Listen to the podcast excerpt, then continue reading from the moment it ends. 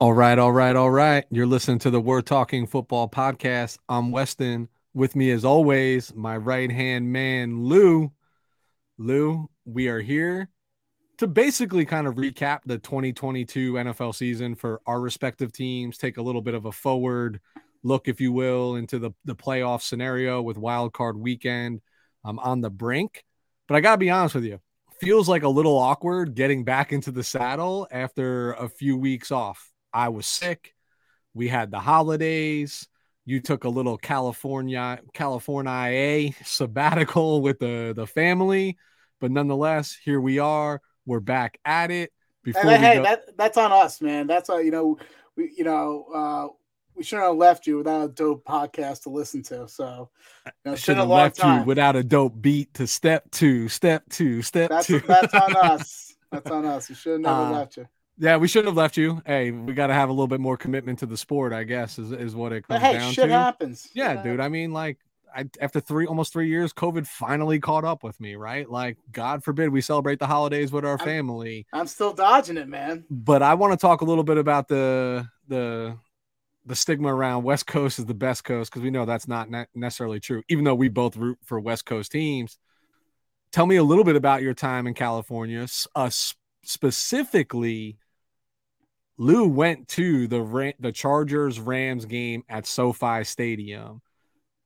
I, I say SoFi Stadium, but its its more common recognizable name is Levi's South, um, if you've never heard that before. But Lou, obviously we see SoFi advertised every day, all day, pregame for the N F L on the N F L Network on Sundays. Like, how dope was that stadium? How awesome was that experience for you? I, I'm I'm dying to know because I, you and I haven't really even caught up. I, I don't even know if you sent me a picture of the stadium. Yeah, my, listen, uh, I'm going to tell you a couple of things. Well, first and foremost, to quote uh, to quote the the best you know lyricist rapper out there, Big E. If I had to choose the coast, I got to choose the East. I live out there, so don't go there. But I tell you right now, I'm going to tell you right now, Cali, great place to visit. These are the, all kidding aside. These are things I noticed, Weston, when I was out there. First and foremost, I didn't send you any pictures because I found myself not being on my phone as much while I was out in California. There's just so much to do out there, right? Yeah. Uh, I was out in Temecula, my mother-in-law's house, right? Uh, and she lives not terribly far from a lot of places, about an hour from like San Diego, hour from Los Angeles. So it wasn't terrible to get to all these destinations. But what I absolutely loved about being on the West Coast, I'm not sure how much we think about this, but I would wake up eight, eight o'clock in the morning. I get a notification on my phone. Game starts in a couple hours. To watch a football game at ten a.m. Different. It's amazing. It's different, bro. Then to watch the quote unquote night game and be done by eight thirty. Oh my God. Yep. It, th- th- if you have to watch sports, the best place to do it is on the West Coast, because then I'm down. I'm in bed by like nine thirty. Bro, it is. Um, I don't. I'm totally underselling this right now, but it was a phenomenal experience as a sports watcher. That being said, I also didn't find myself so preoccupied or obsessed with sports because there was so many things that attract you. Whether it's the beach, whether it's uh, wineries, whether it's like all these other places and, and what have you. So just the the West Coast, I understand where they say that like it's hard to attract fans because there's so many distractions. And here we got New York and you got Philly. Okay, you do, but I don't know. I, I just felt it was a little different. Uh, you know, different. You know, a lot lot more distractions. Uh, you know, for me out there. So my sister lives in the Pacific Northwest, right? Um, so I, I've been from the northernmost tip in Washington State all the way down to Southern California, you know, and everywhere in between. One thing I will say about even specifically California, the coast of California is just a different place. Like you feel like you're in an entirely different country, right? Like think about how the beaches are set up here on the East Coast, right? There, those beaches are like off mountains and off cliffs and like, it's just so different. It's so it is very it is very beautiful for, for lack of it's a like better fake. Term. It's like Truman Show. Yeah. As as I'm doing this, it was like a Wednesday afternoon, yeah. right? and I brought my daughter to the park, and there was a park on the beach. Yep. And the, like, it was like, you know, about thirty-five yards from like the water. I'm like, and there was everyone there, like two thirty in the afternoon. I'm like, I'm like, this is just fake. This is too good to be like, this should, no one looked stressed. I was getting aggravated that everyone looked happy. I'm like, this is not life. This is not how you're supposed to be miserable. It's Wednesday. It's two thirty. You still got yeah. two and a half more days of work. Yeah. Why are you smiling? Yeah, dude. So funny, because I say this all the time. So the company I work for is based out of California, right? And all of these fucking people show up five, seven, ten minutes late to a meeting without a care in the world, not even an issued apology as to like why they were late. It's just like a, just a totally different mentality and different mindset where, you know, East Coast is totally different, man. Like if you're, if you're not five minutes early, you might as well just be ten minutes late at that yeah. point, right? Like yeah. it's just, it operates under a different mentality. What's so funny too, is you brought up, so I've, I've been privileged enough to watch, to be out on the West Coast for Sunday football a number of times. Some of those times it's an attendance at a game, right? Like where, or visiting my sister where I've had a whole Sunday where I can watch games, dude. And when you're basically eating breakfast and watching the games kick off, like, dude, I wake up every Sunday for me is like Christmas Eve, right? Like I can't wait for nine o'clock to come on. I to come up, I throw on the T V. You know, I'm watching Eisen and Warner and uh, Mooch and Irvin on the N F L Network getting all pumped up.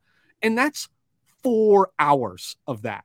You know what I'm saying? Like in the perfect world, when you're on the West Coast, you wake up, you get maybe an hour, hour and a half of that in. Breakfast is hitting the table, kick off at ten. And the, the best part, to your point, dude, the last time I was out there for a Sunday, I was out there visiting my sister. forty-niners actually had the Sunday night game against the Green Bay Packers. So I'm loving all day long, get nice and loaded for the forty-niners game. Dude, I was blackout drunk after that game and that performance, and I was in bed by nine forty-five on the West Coast, right? Like woke up the next morning, like Sunday didn't even happen. I now dread when forty-niners are playing on like Sunday night or Monday night football because I'm like, I already know the next day is going to hurt badly. You're constantly, you know? you're, you're constantly contemplating. Do I, am I calling out tomorrow? I talk to myself all the time. All right, if the Chargers win tonight, I'm calling I'll call out. out tomorrow. Yeah. You know what I do actually is like big game scenarios. If they lose, I won't call out. Right. If they win, I will call out, especially if it was like a big game or something crazy happened. Well, hopefully your manager is not listening to I don't them. care. I don't care. Um, I literally don't care. You know, um, They like I'll I'll call out when they win sometimes, like on that big Sunday game, because I can't wait to watch like Good Morning Football for like three hours and just mm-hmm. hear an hour and a half of content about it. Like I can't get enough. Like I did it after the Dolphins game, forty-niners Dolphins game, when Brock Purdy came in, right? I was like, I just want to hear all about Brock Purdy. I just want to consume all the information that I possibly can. So Yeah. Well, in any case, Lou, welcome back. Yeah, we won't get into your Joshua Tree stories because we know you spent some time there. so um, let me let me talk about like my experience at the game. Though. Oh yeah, so, yeah, yeah, yeah. yeah. How beautiful was, how beautiful was Levi's South? All right, I'm gonna be real with you. I, I, you know, I say this on the show constantly, right? That I am not a homer. You know, I don't always think my team's the best or my uh, team's scenario situation's the best. Seeing the the, um, the stadium on T V, I just didn't get it. Right, I'm like, I don't know why everyone thinks this stadium's so nice. I'm like, I, I don't know, I just didn't understand it. I'm like, eh. So, you know, uh, we get there, and I gotta tell you, man, Charger fans get a lot of flack, right? But when I was up and down that coast, you know, in Cali, I was wearing my, you know, Charger swag, my, you know, my apparel and all, what have you.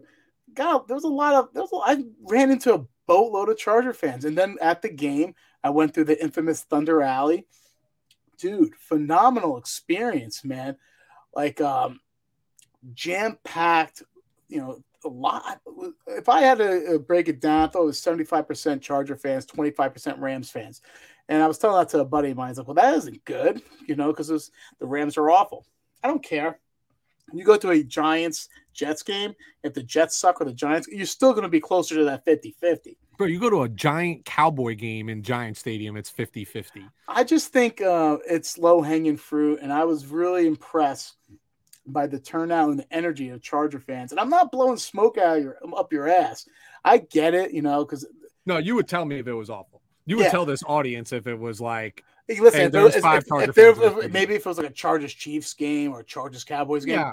could have been completely different. But from what I, you know, you know, from what I saw and experienced, awesome tailgating, right?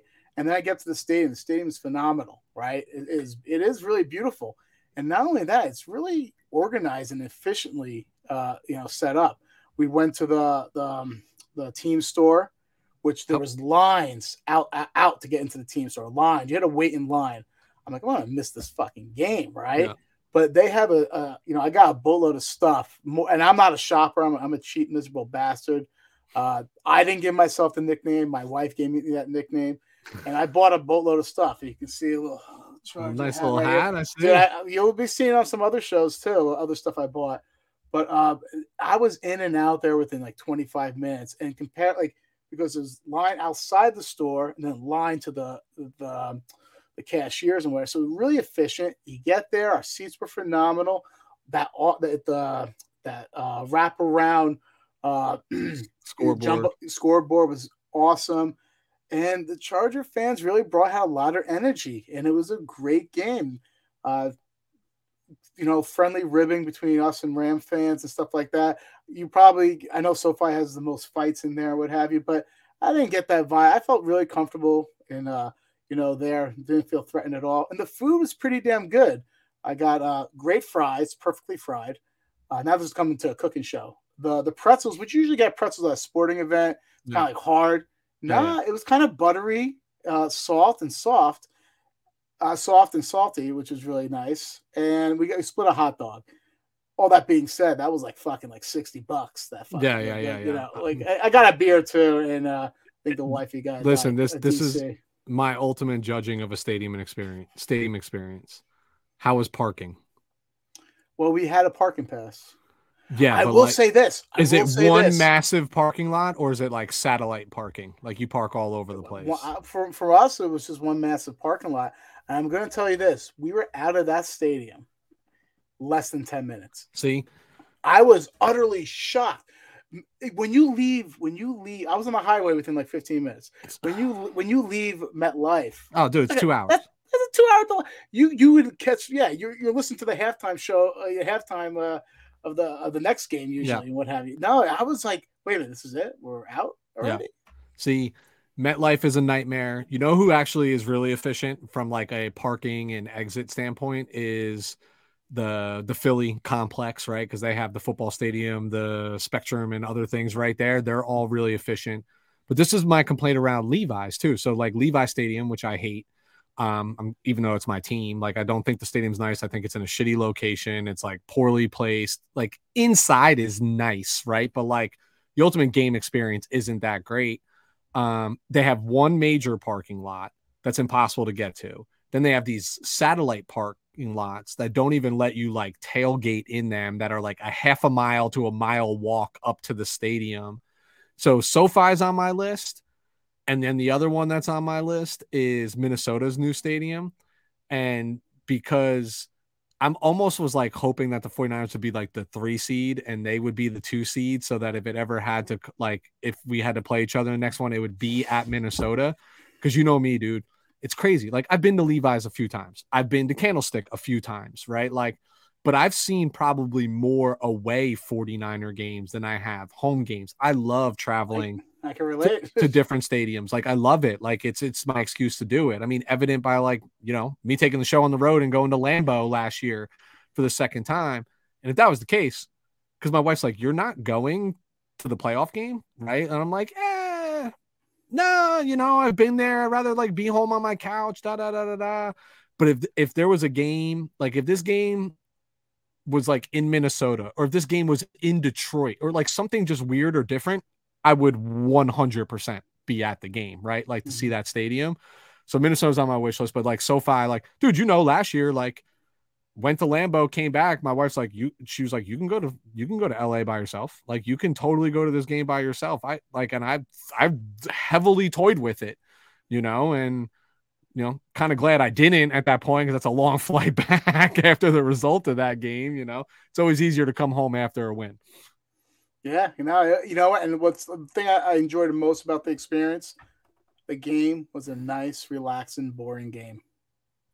Yeah, you got it. It was never, it was never, it, it was never in doubt. It was ne- like, I was like, wow, you know, they didn't mess up my my buzz or whatever you want to call it that I had going.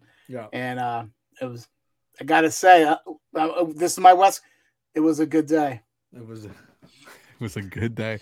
There's a couple West Coast uh, lyric references on this show already was, this uh, evening. I was toying around with crip walking as my intro. If I could see my feet. Little sea walk in there. Little... Why is why is the, the camera below Lou's knees right now? Oh, look at that! Look at that! All right, Lou, before we get any further, let's remind our listeners that tonight's episode is brought to you by Primetime Sports Talk, your top source for all major sport content, including D F S, fantasy advice, and great betting tips.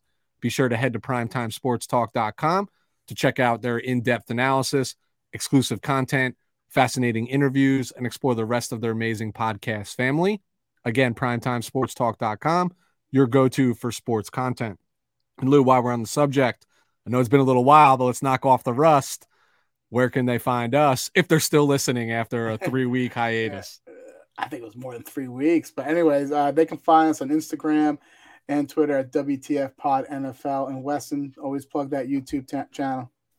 We're Talking Football podcast, real nice and easy. W E apostrophe R E for were.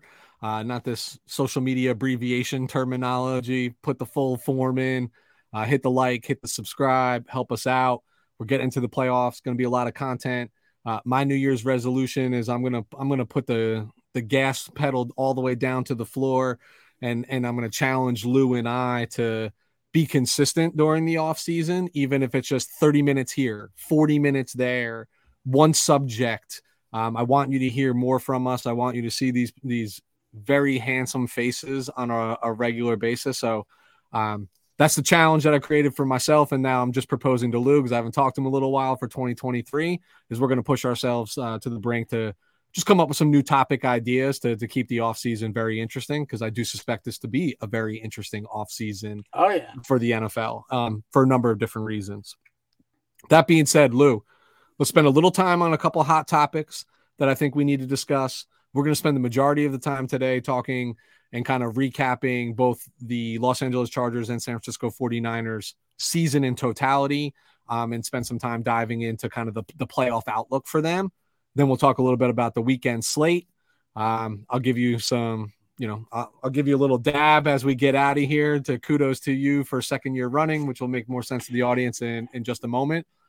But Lou, let's call it what it is. We haven't had the opportunity to, to hop on, you know, obviously since this, um, not this past weekend, not that the season's complete, but since week, specifically the Monday night game of week seventeen, the Buffalo Bills versus the Cincinnati Bengals, um, and Damar Hamlin. So we haven't had the opportunity to discuss that. It'd be the first thing we talked about if we were on right afterwards. Um, just a, a very unfortunate, but a super uplifting story, the way that this has come about for me.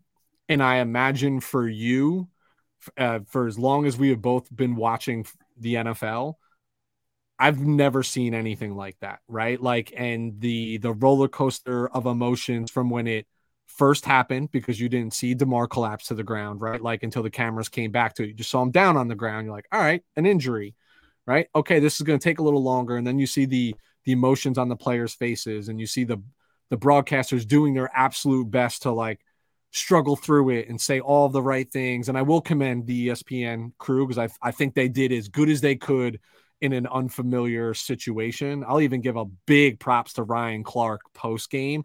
I thought he did a phenomenal job. I couldn't sleep after that, dude. I was, I'm not trying to like, I wasn't there. I wasn't in the stadium. I wasn't on the field. I'm not Damar's teammate. I'm not an N F L player. I can only imagine the emotions that they're going through, but as an avid N F L fan sitting in my house shaking, especially for someone like myself who just recently, you know, spent an overnight in the hospital, who thought I was having like heart issues and understanding and like what this individual has gone through.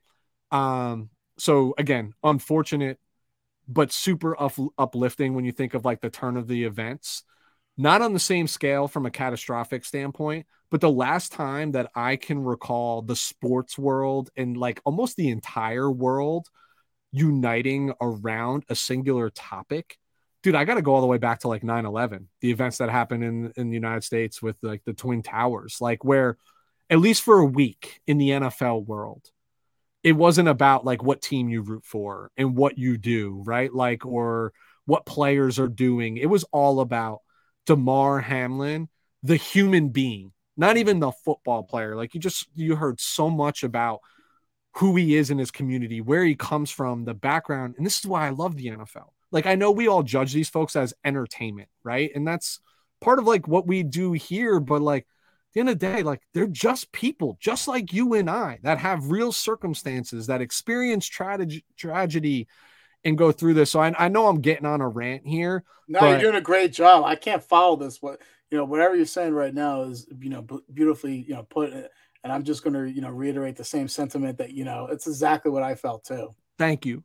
Um, I always, and you do as well, right? Like we wear our team's colors on this show when we're doing our, our recording, whether it's a hat, whether it's a hoodie, whatever it might be. You know, you are, are a huge advocate of your team. I'm a huge advocate of my team. But this evening, since it was the first time that we are putting our faces out there since this happened, I'm wearing Damar, right? Like I'm wearing Damar Hamlin t-shirt. This is a big shout out to Rita Oak. We've talked about on this show before. She's been highlighted on E S P N. That started with the drawing Jimmy, you know, every day until she gets traded. She drew this for Damar when it happened. All proceeds and purchases go to Damar Hamlin's foundation that had like a twenty-five hundred dollars goal and now is north of like almost nine million dollars raised for the foundation, which is phenomenal. Um, but there's no way I could let us go any deeper into this show without, without talking about like what we saw. And honestly, dude, this, I'm going to continue on a rant here for a second. So I'm apologizing. No, no, go ahead. This is going to change, maybe not in the twenty twenty-three season, but beyond that, this is going to change how we watch. I've already told my wife numerous times, I think the N F L is extinct in twenty, twenty-five years. It's a violent game, man. People are going to stop letting their kids play. It's going to become the flag, the professional flag football league. Like in my, everybody loves offense, spectacular catches. Like that's what sells tickets, et cetera. Or maybe I, it'll be like robots. it, like it's going to be something, but it's not going to be the game that like this. It's already not the game that you and I grew up on and remember. Right. So it's, it's the progression.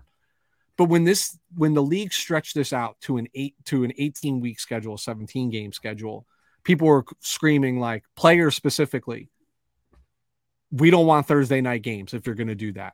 Right. And we talked about how bad Thursday night game is awesome. For everybody except the money makers, right? Like it's not good for the players. They were talking about, hey, we need multiple bye weeks, right? Two bye weeks. If you're going to stretch this out, eighteen games, eighteen weeks, et cetera.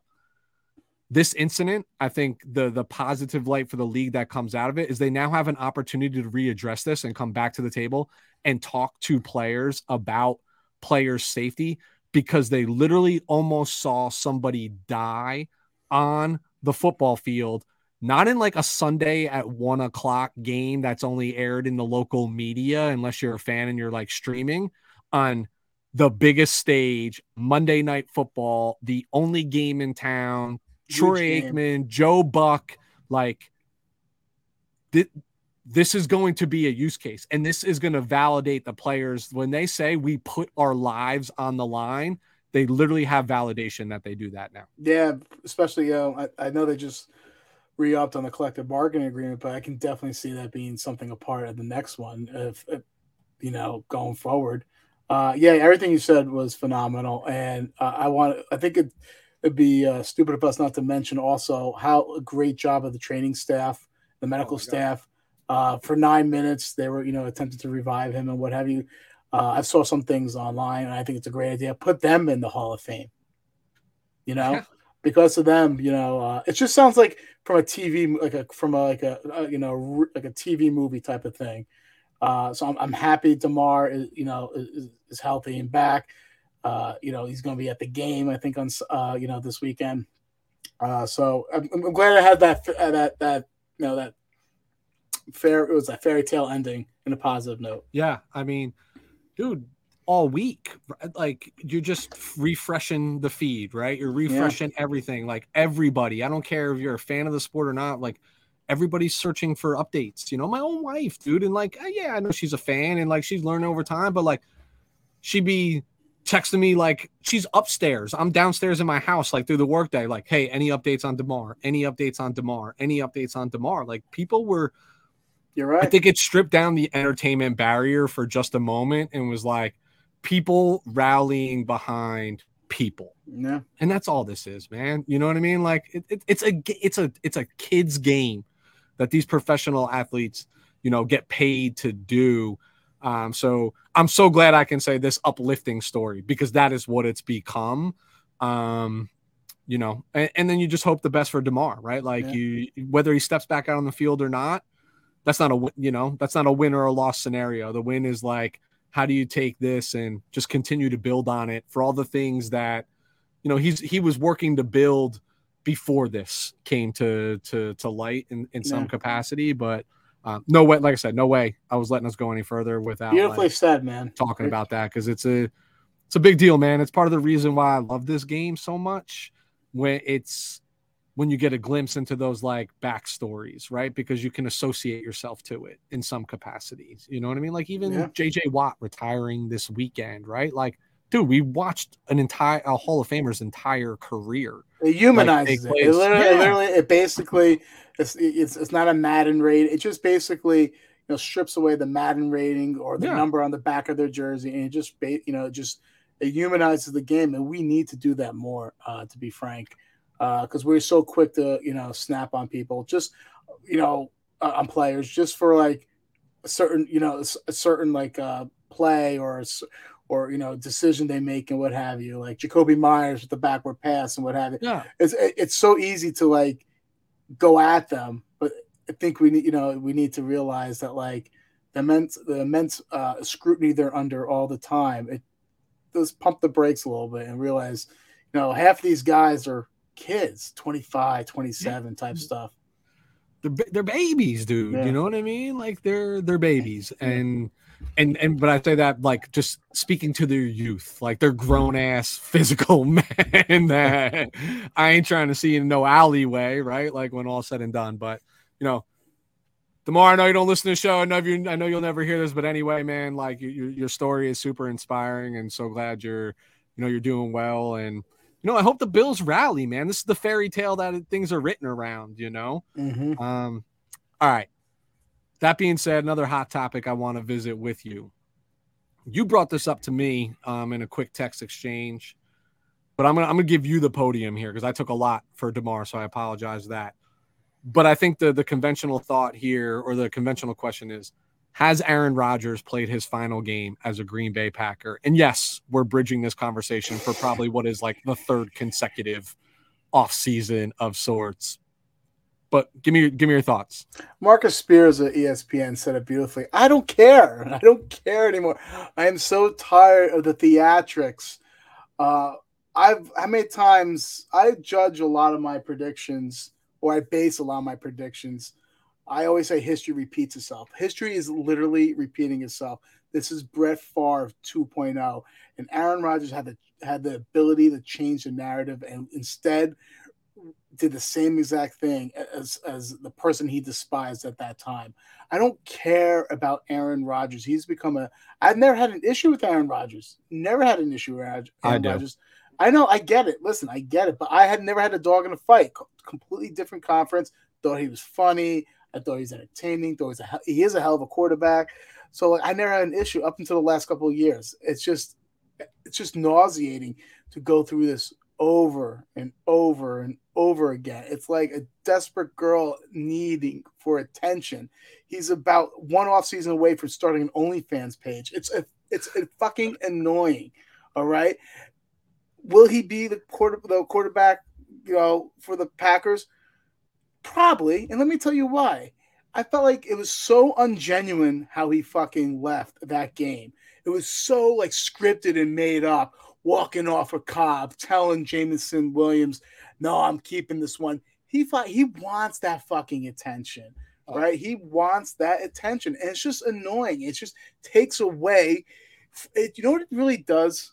It takes away from his accomplishments, the, the theatrics. And you're always going to realize he's a fantastic quarterback, but there's always going to be a but. He was a prick, right? Because he does everything publicly. He's a prick publicly. He's a self-centered person publicly. You know, in the beginning of the year, you know, he's thrown all his young teammates under the bus, right? All of them under the bus because, you know, they were young, they were running wrong routes, dropping balls or what have you. It's just, it's just, I'm tired of this, right? If I had to guess if he was going to be a Packer again, yeah. But that being said, I also think it's he's going to, you know, it's not going to, it's he's, it's going to be theatrical. Yeah. It's going to, it's going to be, I don't know, you know, let me take another ayahuasca, you know, trip, you know, after Joshua Tree. Uh, but uh, not, not that I did that. But, like, it's just Before like some turnoffs or turnouts or whatever. I think we're already uh, going down a deep, dark rabbit hole here. Um, but that being said, I, I think he does. And I just think he, but he, he will not make it easy. He, he will want to hear more me, me, me type stuff. What about you? What you think? Yeah. So when this question, because we, we talked about this last year, I think I even talked about, remember, remember Dwayne, our, our boy, you know, the, the yeah, A T L yeah, yeah. fan. I think I even talked about it when he had me on his show one time. We asked that question about Rodgers. And last year, it felt a little bit more genuine and a little bit more realistic that he was going to – I agree with you with, like, dude, it's the final game of the twenty twenty-two N F L regular season on Sunday Night Football. All the media, all the T V, everything that you can think of. And it felt very disingenuous. Like it didn't feel it really like did. real. Cause like, so I've seen like the, like I would, I would put Aaron Rodgers up there with like one of the ultimate competitors in the sport. Right. And yeah. when those ultimate competitors tend to like, like when it, when it really is that moment, they're not, they're, they're not that theatrical. You know, theatrical essentially, right? Like that doesn't feel like who Aaron Rodgers really is. And I think you hit the the big point. What makes it more hard? You are off mute, by the way, so you should be good. Um, what makes it a little bit more? I, I, I, moral of the story. I think he'll be the Green Bay Packers quarterback. I don't think there's enough. There are team. There are always teams that are quarterback needy. I just don't see how that scenario plays out, where he may or may not go. And Raiders. Ra- uh, here, here, here's yeah. the, here's here the here are the stories. Listen up, people. Listen where you hear this first. Here are the bullshit narratives you're going to hear this offseason.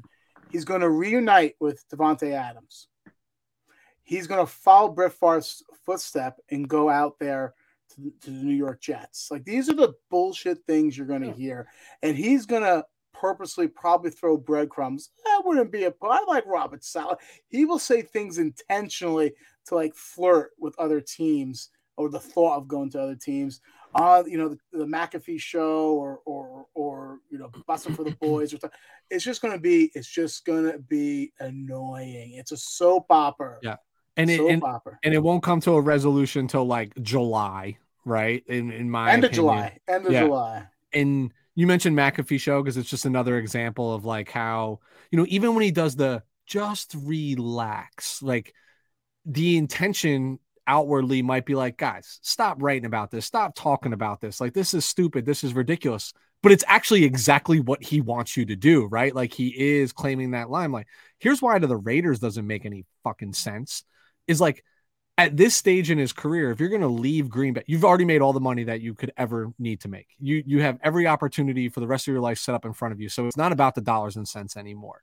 To me, if you're going to stay in this game, it, it the reason you should stay in this game is to cement your legacy by going to try to win another Super Bowl. So, oh, what am I going to do? I'm going to go to the team that plays in the toughest division in football, where at this stage in my career, I'm not the best quarterback in the division anymore. Well, let, let, let, well, well, let's say right now, though, like his division has become increasingly challenging. They lost twice against the Lions.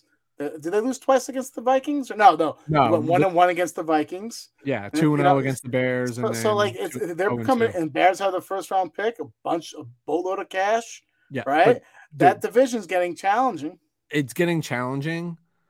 But it's still not the path that is the A F C West. And like, Denver will get right in some capacity, right? Like they will get I better, hope, I hope right? You're wrong. the, the, so like it, the road gets tougher. And I would argue that if he went to the A F C West it, to start the twenty twenty-three season, he's the third best quarterback in the division at this point in his career, right? Like where yeah. he is, he's the third best quarterback in the division. I don't know about that. I, I definitively I mean, I, know about that. I'm, I'm being candid with you. I don't know about that. I I'm being candid with you as well. Okay, dude, he's a, he's thirty-eight, right? Like, or he'll be thirty-eight, right? Or thirty-nine at that point. Like, there are very few. Like, Aaron Rodgers is a great talent, but like what Tom Brady's done post forty is like an anomaly, right? You know, like there's no reason to believe that there's anybody else in the world that's going to do those things. As talented as Aaron Rodgers might be, like he still has. If if he goes, to, if he goes to the Raiders, uh, he does have a bullet of weapons: Jacobs, Waller, sure. Adams, and, and Renfro. I don't think that I'm not when, listening. When was the last time you had any faith in the in the Las Vegas Raiders that they would actually do something that makes sense for their organization? This offseason, Chandler Jones and Devontae Adams were yeah. good moves. Few things, but then they just. Screw the pooch along the way, right? Yeah. You know, like it's just it's what they do. Okay. Um, where wasn't it you who sent it to me? Where players go to die. I don't want to say that because I'm not putting that out there. Because if he does go to the Raiders and I'm raw, like I don't want to throw that like that bad juju in the A F C West. I get it, dude. So, but that's personal for you. So I'll say it from the outside, it's where play. So it's about the New York Mets, dude. I'm a New York Mets fan. It's where superstars go to die, bro. Like it's not doesn't matter what you spend on them. You know yeah. what I mean? But like. Is what it is, but I the moral of this story is I too do believe that if he's going to play again, he's going to be back in Green Bay. Like, why, why would you go? But what's crazy is that I sit here and I say, why would you go anywhere else? You're a god. But the truth is, and I know a lot of Packer fans, they are over it, over him, over it. He has worn out his welcome. They would. Rather start the rebuild process. Maybe the maybe Packers management and Packers coaching see two years ago as a plateau, and now they they project project a downward sloping uh, performance from him. Yeah. Right. So they see that, right, and that's the prudent probably business move. The fans are probably like, dude, I. So when I was was at the Lambeau um, game last year, on the ride home. We left really early than that Sunday morning before like the, the Sunday games even kicked off. So we were listening to local sports talk radio. So clearly it was all Packers, right? And the fans that were calling in are like, I'm done with twelve. This is smoke and mirrors every year. We're winning thirteen, fourteen games. Then we get, you know, we get the one seed and then we get ousted in our first playoff game. Like, dude, they were like over it. And the radio announcer was like, yeah, we get it. But it's still a quarterback-driven league, and he's still a top quarterback in the N F L. Like, what are you going to do? But, like, if you're Matt LaFleur, you're sitting there pounding the table like, what? You want to let that guy walk out the building? Like, are you fucking nuts? Like, yeah. I didn't come here to rebuild this team. You see McVay. McVay, who's the, the genius kid, all of a sudden talking about, like, maybe hanging it up because they're like, oh, we're in a rebuild, and we sold our soul to the devil to win the Super Bowl. And he's like, all right, I'm good. thirty-six-year-old coach being like, I'm good. You know what I mean? Like, he don't want to be a part of it. Like, that's not the circumstances in which they came to the team. And I, I, don't, I don't personally think Matt LaFleur is a great N F L head coach. I think he just inherited a really good team, uh, and that carried him. But like, we really don't know. But we really don't know. We don't know. Yeah, like, because we haven't seen him be, like, challenged. You know what I mean? This was the first year we saw him being challenged, you know? Um, whatever. You heard it here first, both of us. Aaron Rodgers is a Green Bay Packer next year. I'll tell you like I told you many, many, many, many months ago when I said that Jimmy G will still be on the 49ers roster in twenty twenty-two. So I'm going to take that credibility and I'm going to say Aaron Rodgers is still going to be a Green Bay Packer in twenty twenty-three. Can't wait. Can't, Can't wait. wait. Bart Scott. All right, Lou, let's visit our twenty twenty-two predictions. Now that we're heading into the playoffs, um, we can look at – we can quickly just kind of go through the uh, division winners and then, like, what we predicted, what actually happened, and then most importantly, like, our playoff predictions. I'm proud of one, only one very specific element um, of my playoff predictions. That's it. I did okay, but I'm only proud of one thing where I hit the nail right on the head. And I'm like, like fluke that it worked out this way, but I'm very happy about it. But let's, if we go back through, you have your, all your notes in front of you from the past. Mm-hmm. So starting the A F C North, who'd you pick, predict to win at the start of the season? A lot of the A F C I think we had correctly, but uh, I had the Ravens. I had the Ravens as well, but they didn't, oh, right? Cincinnati yeah, they, won, right? Yeah, but here's the thing. If, Lam- if Lamar played, this, yeah. I really yeah, yeah, think yeah, they yeah. would have won. Because all they had to do was win one more game. You know yeah. what I mean? Or no, two more. But come on. Uh, I mean, how, what was Lamar hasn't yeah. been there forever. No. No, he hasn't. That's a good me. question. I you know think, this from real, a fantasy perspective. I do think there's some injury element that's coming out, but I also think there's some gamesmanship here. Um, Hell yeah. Because of the contract, which, you know, maybe a future hot take, you know, is Lamar done playing as a Raven? Because you can't tell me a playoff game you don't you wouldn't want to try to gut it out. Look what, you know, I, I know now I'm being a homer, so I will, you know, acknowledge that. Look what Philip Rivers did on a torn A C L. He at least he attempted to go to New England. You know, you attempt, but he doesn't want to injure. He doesn't want to put himself to that injury. I get it because he doesn't. He's not signed long term. So this is also on the Ravens. So poo poo for both of them for you know not getting this hammered out before the season. So is he not playing Sunday?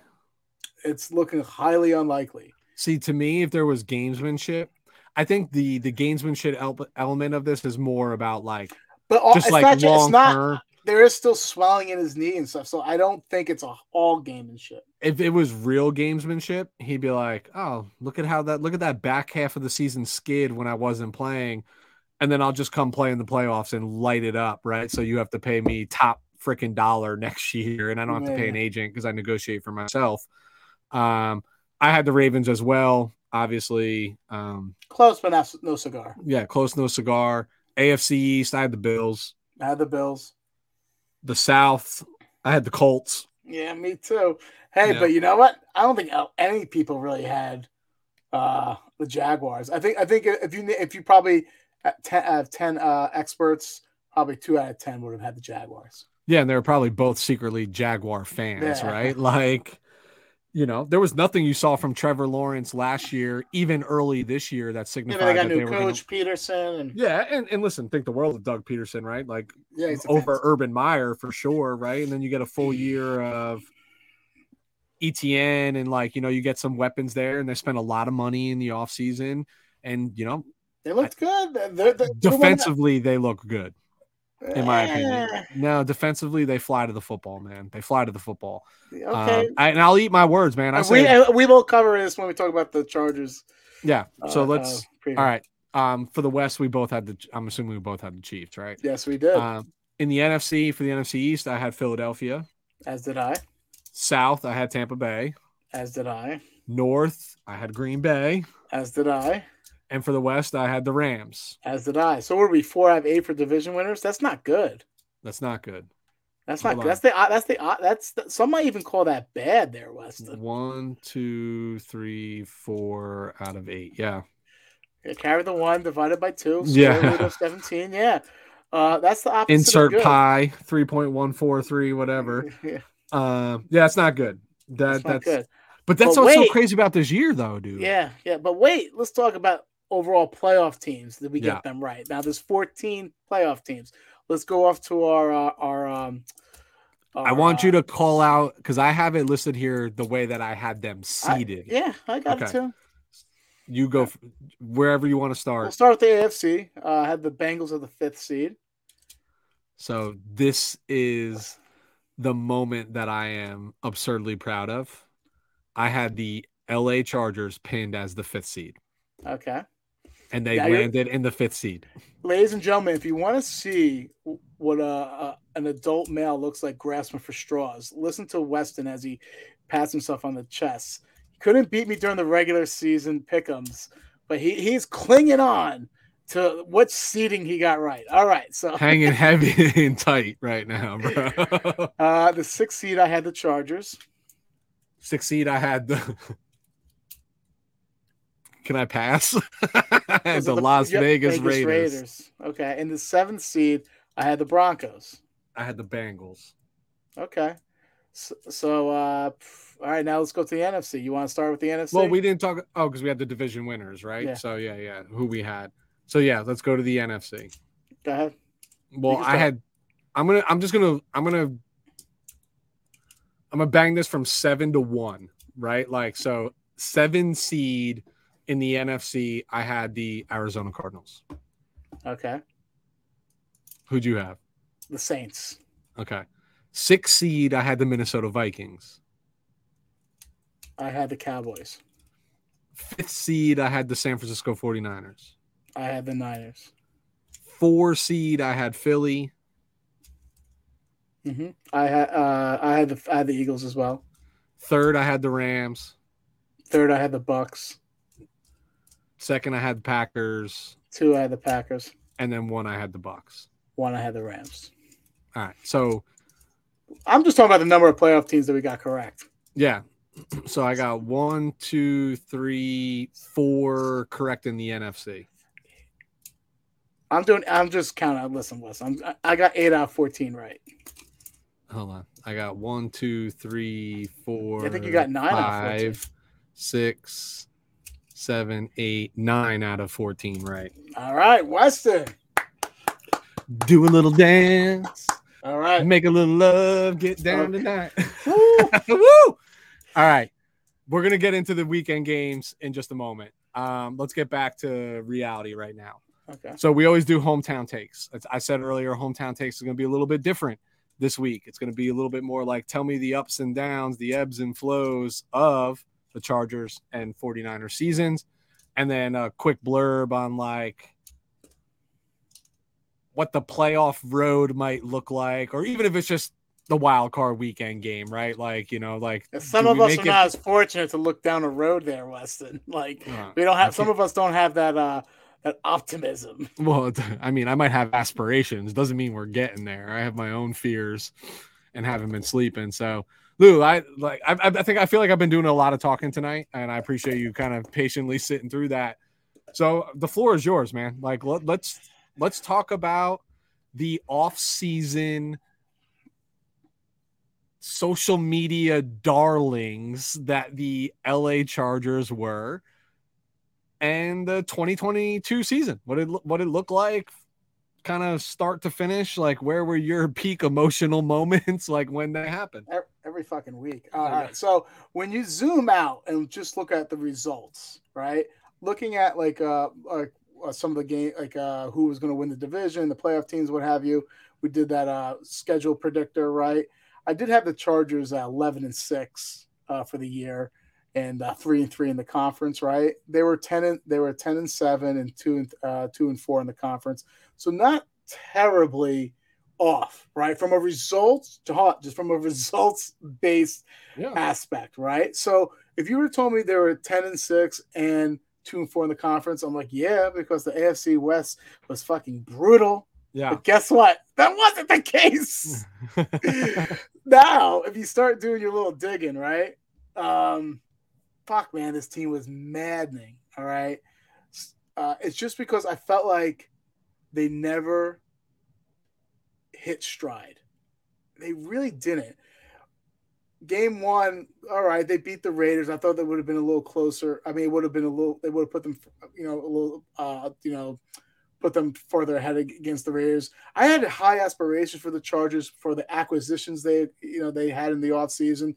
I praised their the, the amount of depth they had, especially on the defensive side of the football, right? The D line, did, right? They made some great additions to the D line. And then, last but not least, the, you know, I was skittish. On, I was a little nervous the fact that, hey, they didn't really do anything to add another element to this offense. But then I talked to myself and said, hey, you can't upgrade every position, right? So I talked myself into they have continuity, right? They're bringing everyone back. They didn't lose anyone. They didn't add anyone, but they didn't lose anyone. And I also talked myself, this is Herbert's first time in his professional or even collegiate football career, he's going to have the same offensive coordinator for back-to-back years. I had high aspirations, you know, for this team, And frankly, I don't really think they met those aspirations. And it's for a multitude of reasons. They were derailed from inju- by injuries, right? Oh, you brutal. cannot, you cannot, the amount of injuries to all the uh, Herbert, week two, week two with, with the rib injury, right? Corey Lindsley missed three games. Derwin James missed three games. Joey Bosa missed nine games. Um, uh, Rashawn Slater, season, you know, the whole season. Uh, I mean, you name it. They, they uh, Austin Johnson, one of their defensive, you know, you know, he he has missed like seven games. J C Jackson, uh, albeit he wasn't playing well, but still he, you know, he was starting to turn around that Seattle game, right? Yep. He he misses, you know, the majority of the season. So I'm not saying injuries are an excuse, but they're an explanation at times, right? So they had to battle through injuries. In addition, they also had a battle through poor coaching. Still, to this moment, especially on the offensive side of the ball, uh, their bland play. Now, it's going to be a chicken or an egg type of scenario here. Why are they obsessed with, you know, those intermediate, you know, short stick routes? Uh, one would say is because of all the injuries they had with Mike Williams. I didn't even mention Mike Williams and Keenan Allen, by the way, in those injuries, yeah. right? So one would say they were just trying to simplify the offense and trying to make the best of the situation with these backup, you know, skill position players. Um, other would say it's just who Joe Lombardi is as an offensive coordinator. He's not really creative at all. So from the from a from a coaching, you know, in a schematic uh, standpoint, on the offensive side of the ball, you can tell right then and there that's been a disappointment. Herbert has overcome all the injuries, all the poor offensive coaching to be second in the league in passing this year, only behind Mahomes. And, oh, yeah, he had broken ribs or rib cartilage, whatever, all right? And in addition, not only that, how, how do you become second in the league in passing and not have a one thousand-yard wide receiver? That's pretty That's pretty crazy. That, that's spreading the ball, that's for that, sure. And you're relying on your, your backups, you know. Yeah, yeah so – and then the defense, up until recently, they were pretty much a lot to blame too. They could not stop the running game. They were they were you know softer than a wet paper bag with scissors in your hands. If you don't know, now you know what that's no. about. That's the R Z A. uh, but all kidding aside, they couldn't stop anything. And here's this vaunted defensive genius of Brandon Staley. Uh, you know, came in and. You are uh, a defensive guru, and your defense is once again awful for the second year in a row. Yeah. After that Raiders game, I was broke. The second Raiders game, I'm like, it's it. I, I was focusing on the draft. I'm like, okay, let's let's start fixating what we're going to try to do here. They're going to probably have a, a top, you know, fourteen to seventeen pick. You yeah. get who's a, the next head coach? yeah, you know and. I mean? And you you all know who, you know, I was, you know, leaning towards. Obvious, the obvious answer is Sean Payton. He wants to be in L A. He, this guy talks about the Chargers in L A uh, all the time. I mean, he's not even making it subtle anymore. Just came out today that if he doesn't like a situation, he's willing to wait another year. I mean, come on. Like, yeah. if he's willing to wait another year, you know he's saying, you know he's thinking that if Staley, you know, somehow gets past his first round of the playoffs, that uh, he's like, oh, they're not going to fire him this year, so I'll wait one more year to see if he if he uh, messes up again. So um, the self, you know, this guru not changing his, you know, you know his defensive schemes and what have you, being really stubborn. The Raiders game, my my my, my back was broken, Weston. My back was broken. I was fed up, looking towards the draft. I'm like, okay, you got to get another defensive lineman or an edge rusher round one. We'll focus on a wide receiver round two. Uh, that's that's where I was mentally.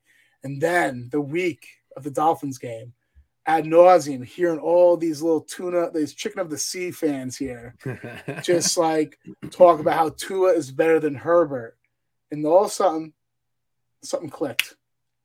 Staley started coaching on the defensive side of the ball, shut down that vaunted o- offense, albeit he probably stole a little of the game plan from your San Francisco forty-niners the week prior, right? But uh, I, I would actually think he probably enhanced some of the the, the leverages from his cornerbacks. Uh, so that the week one, to go up against that powerful, explosive offense, shutting them down with no Derwin James, right? With no Sebastian Joseph Day, right? And with, with you know, rookie cornerbacks, you know, Jasir Taylor and uh, uh, Gilman, uh, you know, a couple, you know, a young safety, right? Then the next week, having to play such an opposite game of the Tennessee Titans. Now, that's a smash-mouth game, right? They, they got some of their players back, and they were able to change focus. And, yeah, Henry, I think, got one hundred yards. No big yards. Yeah. Those were plotting yards. They were there was they did a great job filling the gaps and, and really, you know, minimizing the damage. Henry's going to get his, yeah, right. But that's so, like his hundred yards. That game's a twenty-five plus carry game, yeah, right? Yeah, so yeah, it's like, not denting. You know what I mean? Like it's mm-hmm. not like he did a hundred yards on eleven carries. You yeah, know? Yeah. And then when they went into they went into you know the Colts, knowing that they can clinch a playoff spot if they win against the Colts. And it was against Nick Foles. Still was Indianapolis. It was prime time. And wouldn't it have been such a Charger thing to lose that game? Yeah. And they completely, from a defensive standpoint, they completely, for the third week in a row, they destroyed the Colts defensively. You know, interceptions, sacks. It was it was not even close. Yeah. And they clinched the playoff. And, and just, you feel like this defense was really, I'm like, wow. Wait a minute here. Like, I've always thought, remember what I said? I'm like, oh, this defense, don't be surprised if it takes some time, one hundred percent. You know, to, to to get acclimated with each other. It, because Staley's scheme, it's all about, um, I'm not trying to use a, a cliche, like a trust or whatever, but it's really knowing where your other teammates are to pass them off in certain zones. Or, or or who to switch off to. It's it's it's it's kind of complicated in the it, back end. It's right? About knowing more than just your responsibility. Yeah, you have to know your other. It really is complicated, yep. Right? So then they went down and shut down the Colts. Then the Rams shut down the Rams. Uh, you know that game was never you know in question either. Uh, so I'm like, wow, here you are. This defense is finally starting. If this defense could just be like this, right? And and the offense still somewhat in the mediocre standpoint. And then the fucking Broncos game. It's like I compare Brandon Staley to Lloyd Christmas. It's like he, he does something really smart, and then he does something so stupid. And then, then he does something that he totally redeems himself. And it's like, why were you playing the players that long? And why was a lot of the of the plays – going to their top players? Why wasn't that Joshua Palmer, yeah. who play who, who who fills in nicely for Mike Williams? Uh, you know, on that catch, defense.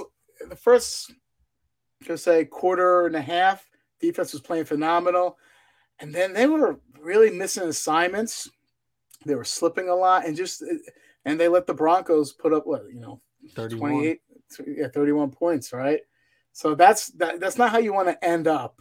Uh, you know, end you know that season. That game had zero bearing on the standing, right? I like understand. They were going to no, be the yeah, five seed, an, no matter what.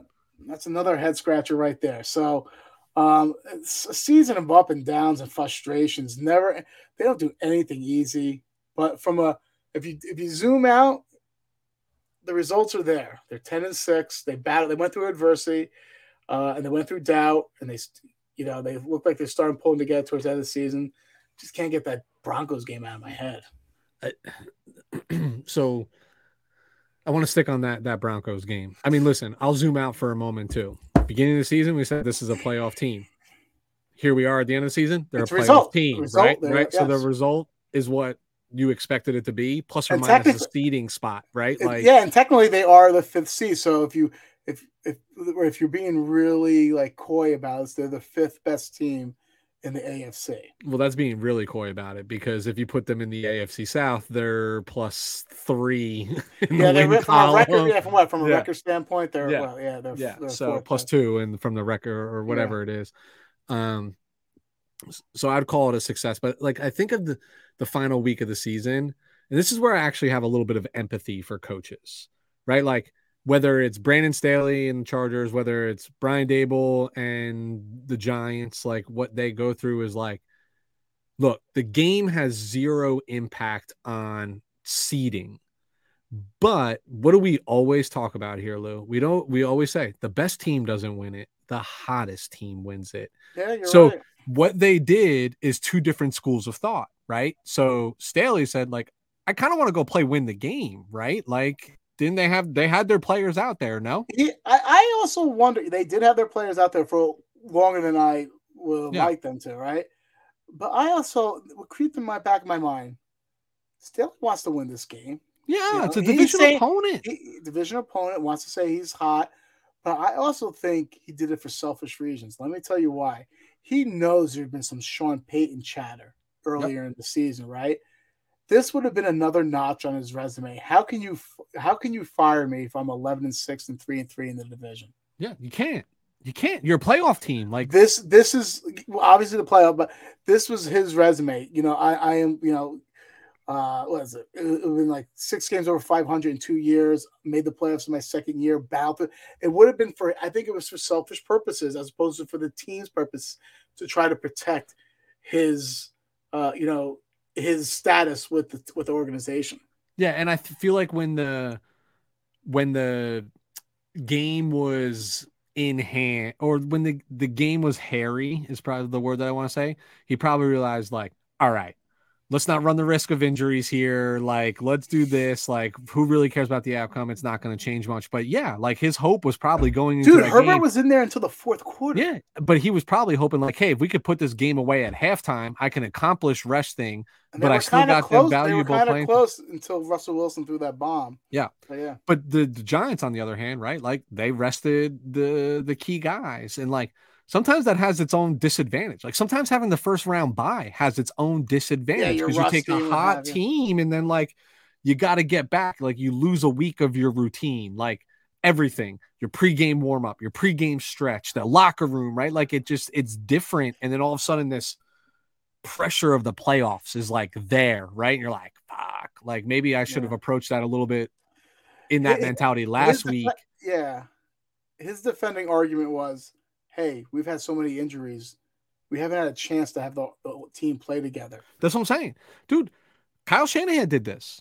The, the, what what does it matter if you're the two or the three seed? The, the chances were you weren't going to be the one seed. You had to play to win that game because you had to play to win that game just in case Phillies tripped and fell on their dick, right? Like, and Giants won that game. Then you're the one seed and you get the bye.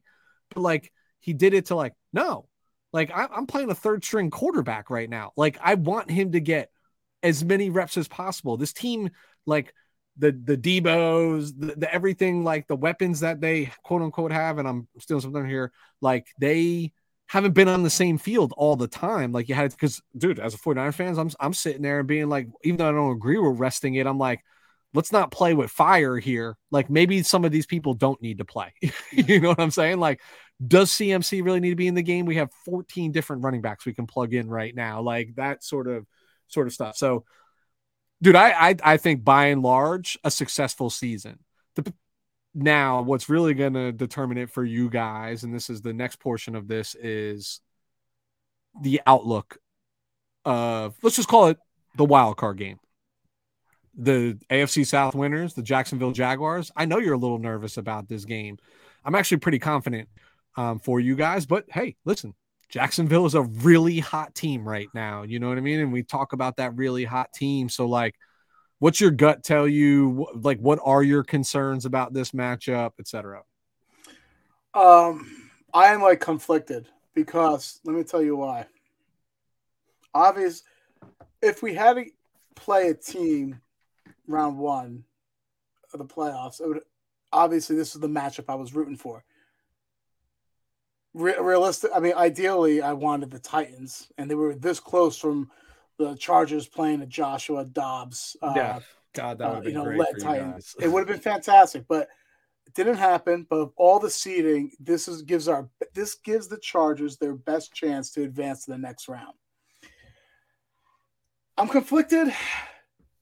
Positives, right? Jaguars are bad against stopping the pass. They can stop the run, right? They're stout against the run, but you can throw on them. What do the Chargers, you know, what can Herbert do? He can throw.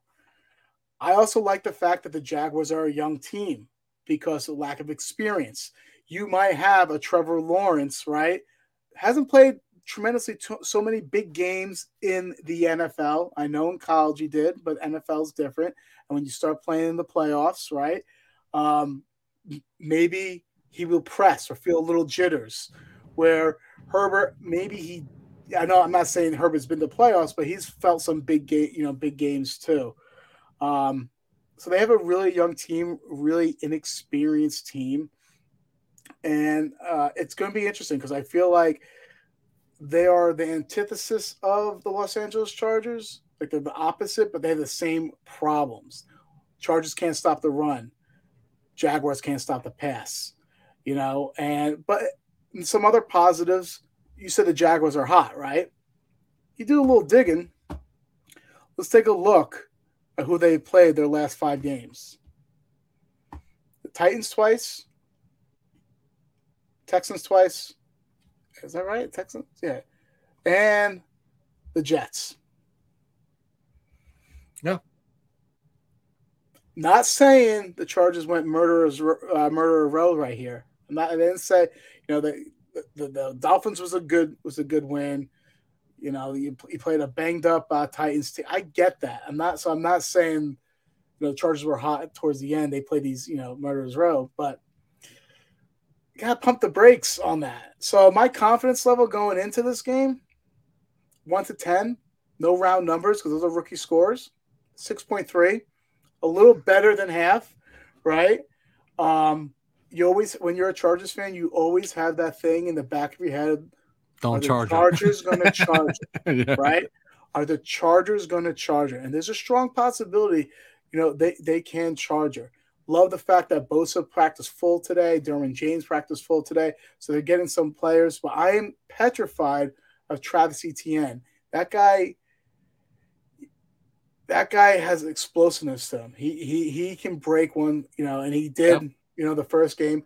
But that being said, a lot of Jaguar fans on Twitter have been quick to claim we already whooped your ass thirty-eight ten. This is a different Jaguars team.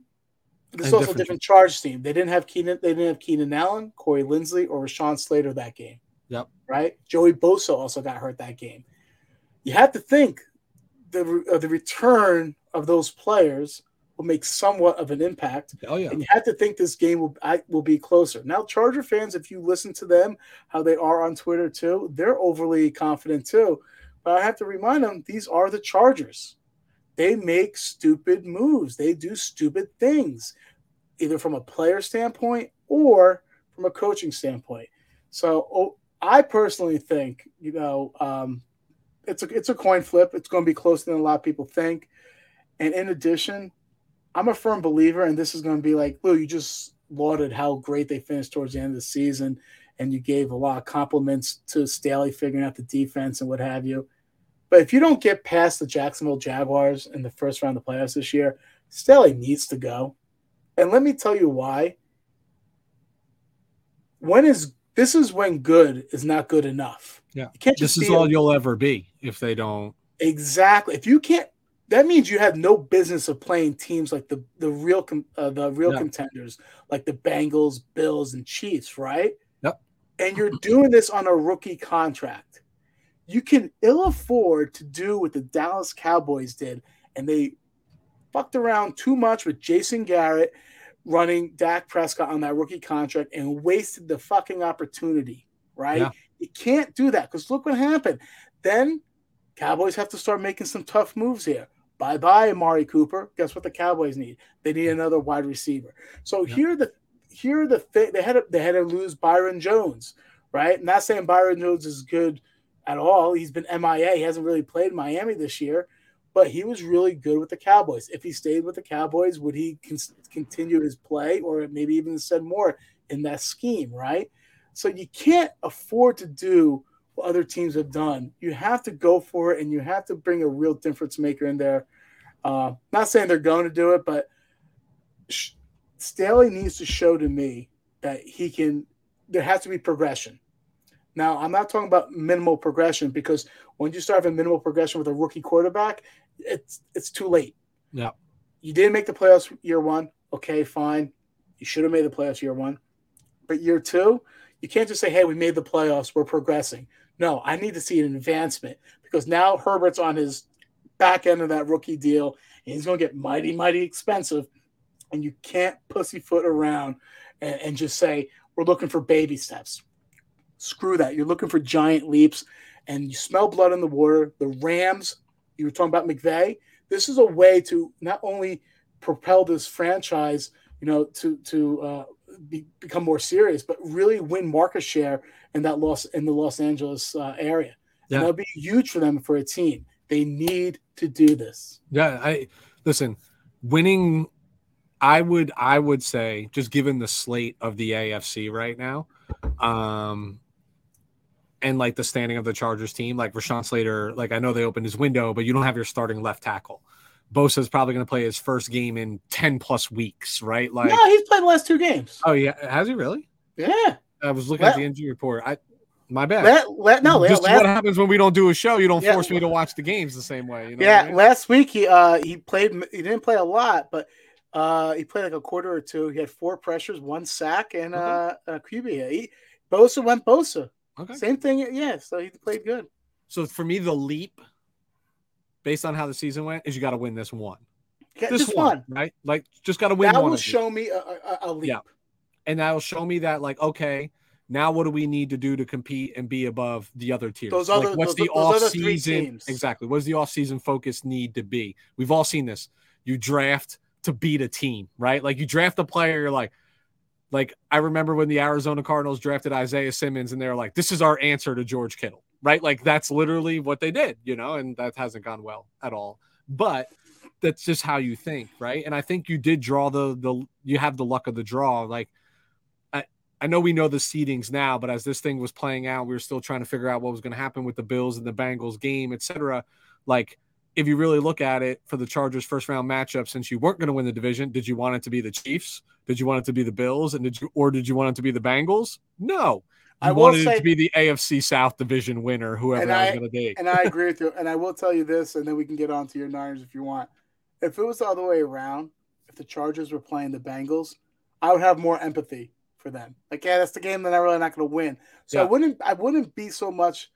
I, I would just look for how did they compete in that game, right? Yeah, yeah. So was it over at half, or did it come down to the? So if they know, competed, the I'm like, okay, but this is a game that's extremely winnable, and I they really need to do so.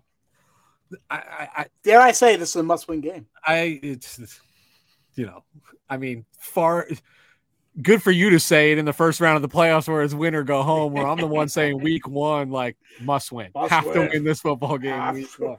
And it's true.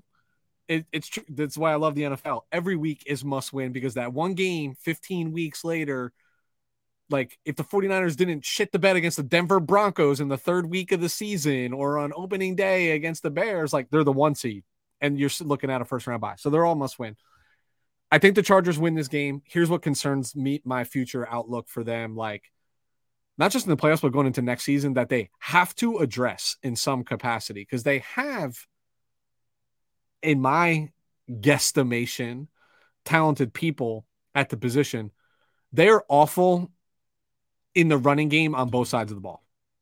And what do we always talk about travels in the playoffs? Run game, defense. Now, I happen to think the back half of their defense is they're phenomenal against the Patriots. They yeah. put out great tape, right? Like the whole the whole secondary has been shockingly really well. They're phenomenal. It's the front seven. I know injuries and all of that, right? And you and you and you hope that gets better. But the truth is, they're twenty-eighth in the league in rushing yards allowed. Jacksonville runs the ball pretty well, I think. With a rookie quarter, well, a second-year quarterback, first playoff game, they're going to try to get after the run. And they're also thirtieth in rushing yards per game. And I say there's some talent there, like.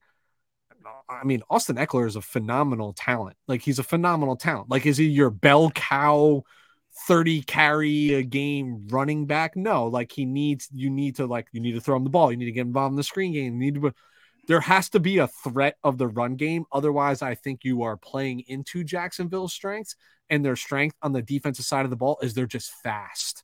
They get to the See, ball. I disagree. I don't think they should run the ball. I think they'll be running, uh, you know, I, I think they should throw a lot this game. Um, because it's like running into a brick wall. Why are you doing it? Yeah, you have to show the illusion. There has to but, be the illusion of it. Well, you know what's frustrating to me when watching this Chargers team? There are things they do really well, and they seldom do it. Running power plays. They run power plays extremely well, but you don't, but you don't see their guards ever really do. You don't see them really running on that. When they pull their guards, they open up holes. When they, you know, I looked at some of my notes. Week eight. Uh, I'm like, this is how you fix the Chargers. Get Herbert outside the pocket. When Herbert's, I said this week eight on this show, when Herbert's outside the pocket, that's when he throws those piss missiles for like, you know, forty, fifty yards. He opens up, you know, they, they don't move him outside of the pocket. They need to, uh, to incorporate some of these things. It's just frustrating that they don't do what they do good often. That's the play caller. That's the play caller. You know what I mean? Like that's the play he's caller. gone. He's gone. Yeah, he's, he's gone. totally gone. Even like Staley stays. Oh, like, yeah. He's got to go. Yeah, yeah. There's just too much talent on the offensive side of the ball, just by names and by on paper, that you don't have more creativity. Like you can't just run a Manila offense or vanilla offense week after week after week. Like you we should got... saw the, we should saw the sign the, the warning signs uh, uh, with Matthew Stafford when Lombardi was. Same thing happened with Matthew Stafford, bro. When in yeah. the back of the lines. I, I think they win this game. That's what it boils down to. I think they win this game. Are we game. making a prediction now or towards the end? Uh, we well, we I wasn't good. We can make predictions. Um, but I yeah, those here's my opinion. I think they win this game. Okay. All right, 49ers. I'll go through this quick because I know we're running long. I'll I'll start the way you started, right? Like if I zoom totally out and I look at thirteen and four and the number Trey Lance balled out. Yeah, you know what I'm saying, right? Number five did his dizzle. You know what I mean? Like it was ridiculous. Um, number two seed in the N F C. Like I honestly couldn't have dreamed up this scenario better for them. Zooming ten out, game, what ten game winning streak to end the season. But boy, was it a long time to get here. Like the 49ers are the gift that just keep on giving to content creators. Like it's unbelievable. Like Trey Lance's first start, you know, as the proclaimed starter of this team, plays in a freaking monsoon in Chicago, and weather that's like unseen, loses the game. You start oh and one against the team that actually has the number one pick overall in the draft right now. Week two, Trey Lance goes down for the season in a win against Seattle, right? So now you're like, all right, we're trotting back out Jimmy G, but you're celebrating a little bit because you're like, this is why they kept him. This is why. So there's competence around this team and these people. And he wins the game in Seattle in convincing fashion. Actually looked pretty good doing it. You know, Jimmy. So at one point in the season, we were three and four, you know, but it wasn't all like that. Denver game was awful on Sunday Night Football. Like it was, or yeah, man, how do you lose awful. Yeah. It was awful. Like it was just awful to watch. But again, I, I've always said, told you this, Russell Wilson is the bugaboo of the San Francisco 49ers. Like you just play down to whatever he's doing. Um, three and four. Jimmy's not playing all that bad. At that time, if we rewound back to like walking into week seven or week six, I was probably sitting there like, look, we're three and four. You're still in the mix. This is the N F C. Nobody inside the Eagles is like running away with this right now. You know, like you, nobody in the division was running away with it. So there's still a little like moxie and confidence there. Week seven, a trade for Christian McCaffrey, you know, to myself included, a little skeptical about this, a little head scratcher. Like, look at all this investment we've made through the draft into our backfield.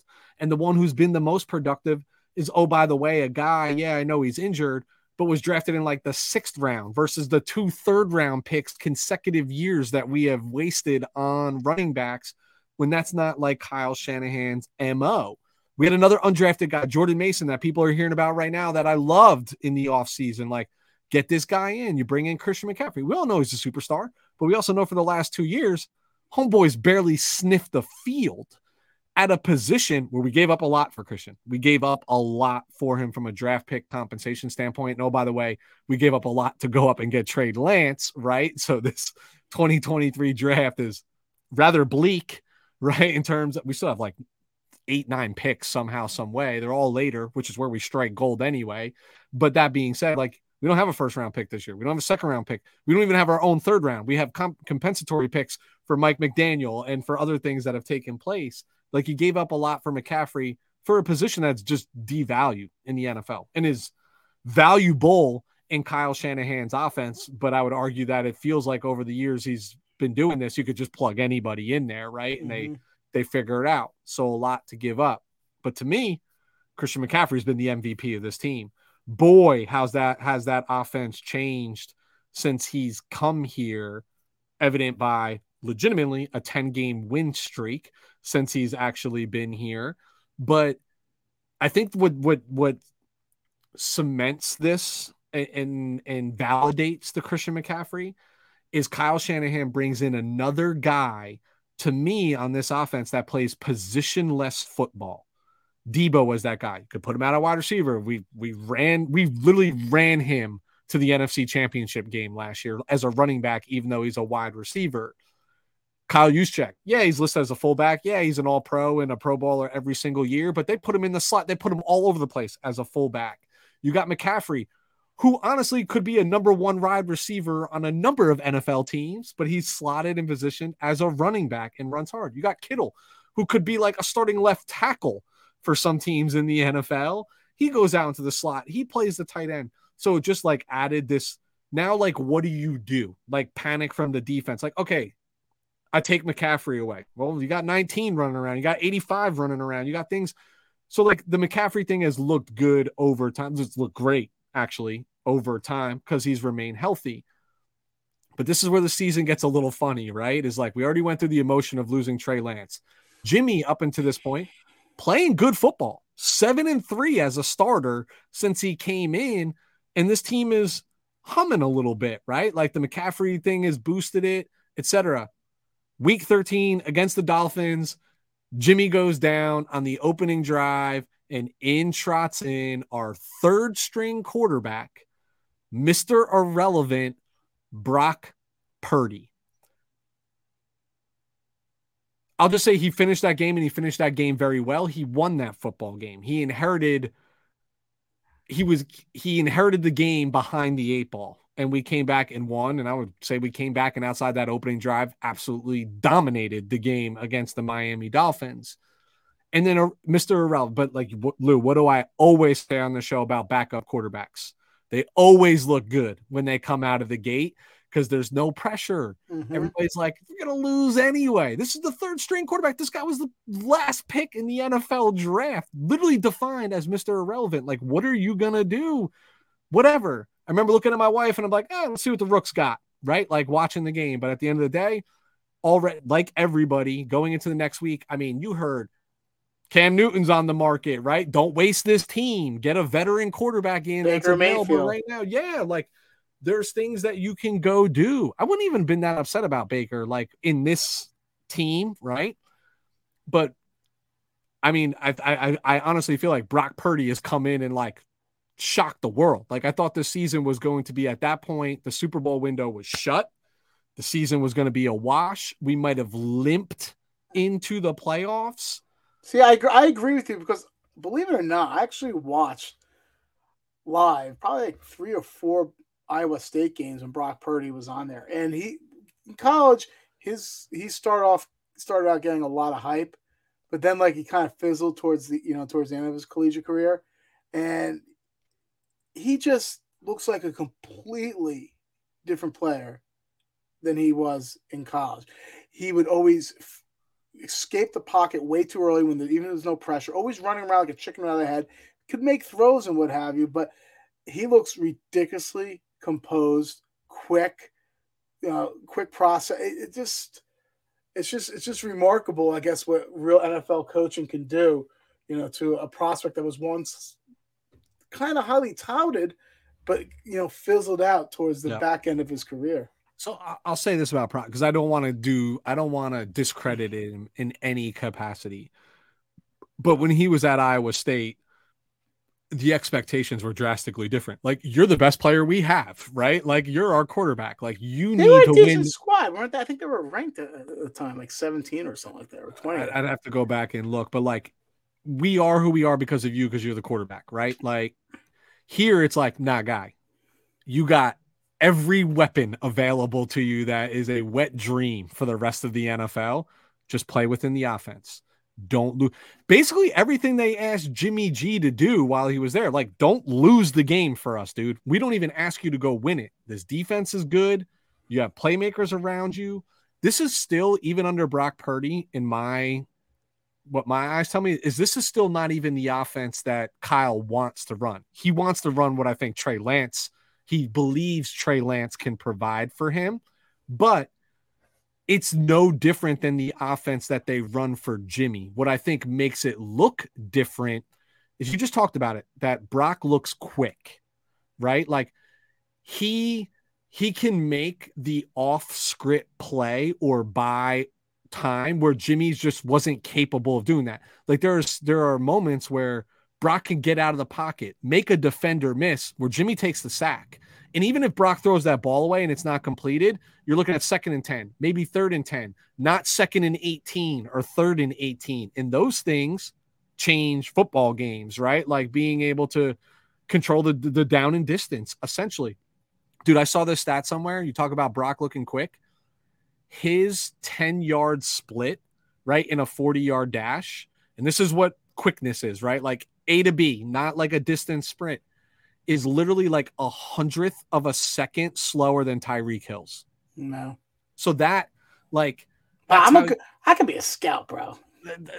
I'm just, just telling you, like, you, you're, hey, this is where your eyes are telling you the truth, right? Like, and the statistics are telling you that your truth is validated. It's, it's, it's different. So, but what's scary about this to me is, like, here we are entering the playoffs as the two seed. Brock Purdy's five and zero, technically six and zero since he's entered in because he played that entire Miami game.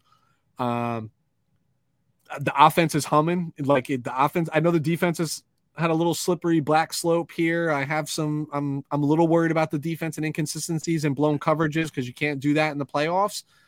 But the truth is, is like the offense since Brock started is putting up thirty-four plus points a game. Mm-hmm. The defense can hold you to twenty-four, twenty-five. Like math says you're going to win the football game and you should win it relatively decisive for me. But Brock's, Brock's playing so well already. What is all you hear about? The offseason chatter, and we're still in season of like, who's the starting quarterback? All right, next all right, year? So I got, I got two questions for you. you I had, I had to do this.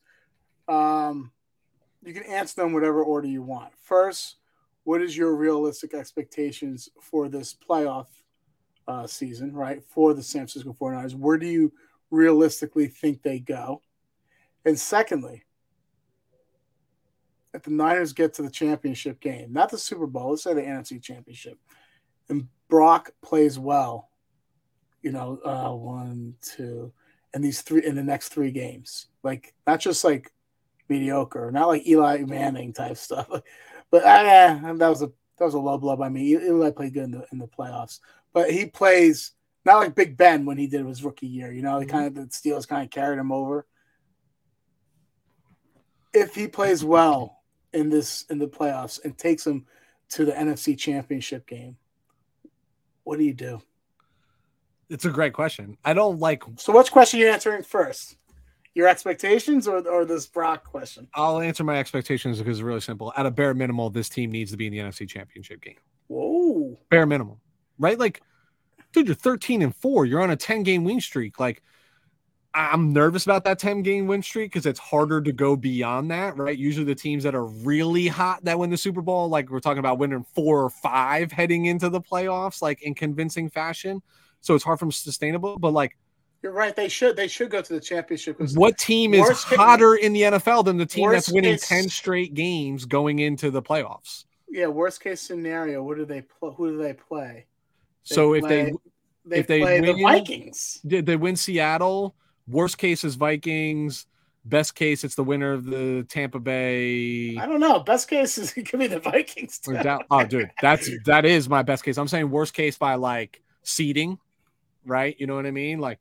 Bro, if they if they play the Minnesota Vikings, I'm fucking thrilled to death. Like thrilled to death. They're, they're talented on paper, but we all know how we feel about Kirk Cousins in prime. Mm-hmm. And like, you know, we'll we'll take away the run game. Like, dude, the forty-niners are still yet to only, allow a single yeah. running back to go for one hundred yards in the season. You know what yeah, I mean? Yeah, so they're only they can't play the Giants because the Giants play the Eagles. So they're either playing obviously Cowboys, Bucks, or, or or Vikings. I mean, yeah, you're right. N F C Championship.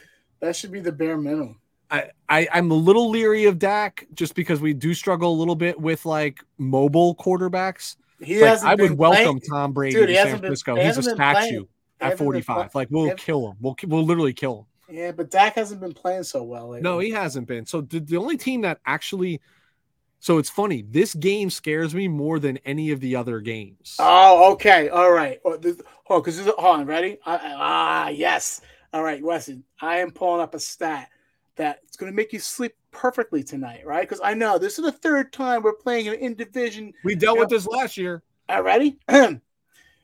There's a quote. Uh, wow, I can't really pronounce this person's name. Rohan. Yeah, Rohan. Uh, yeah, yep, okay. Yep, yep. Many I've are talking it. about okay. Many are talking about how hard it is to beat a team three times. Statistically, though, uh, teams are fourteen and nine when facing a team they swept in the regular season for a third time. Additionally, teams are twelve and six when doing so at home in the playoffs. So you have to like your odds. I don't want to hear it. You guys are better than them, and I've said this for a long time. A long time. Who in the N F C scares you? No one scares you in the N F C. They don't. But this game does, right? Because of the expectations. This isn't last year where we were playing with house money, dude. We had a playoff game in week eighteen, winning in, right? Yeah, you win, you get in. Sorry, man. You guys, you guys match up. They want to run the ball. You stop the run. You know, their defense is only good, uh, you know, I, you know, with pass rushing. And I'm, I'm telling you guys, just you guys match up too well. This is. Even, even what's his name said it. Carroll's like kind of fortunate we're playing. The yeah, Niners. But come on, bro, don't fall for Pete Carroll. He's been doing this a long time, right? Like he wants this game. Like this is the game he wanted, so he can chew his bubble gum, walking up and down the sideline, and feel real good about himself. But what's your um, confidence meter on this? One to ten. I'm, I'm like a seven point one. That's good. That's fair. Yeah, um, seven point one, dude. It's so funny because, like, I'd said for like a week that I didn't want to play the Green Bay Packers if they won and were won and went I, in. Of course, you don't want to play the better quarterback. But I know we own the Green Bay Packers in the playoffs. But I said this going in because Green Bay's scenario would have been our scenario last year. Hot at the right time, winning games at the right time.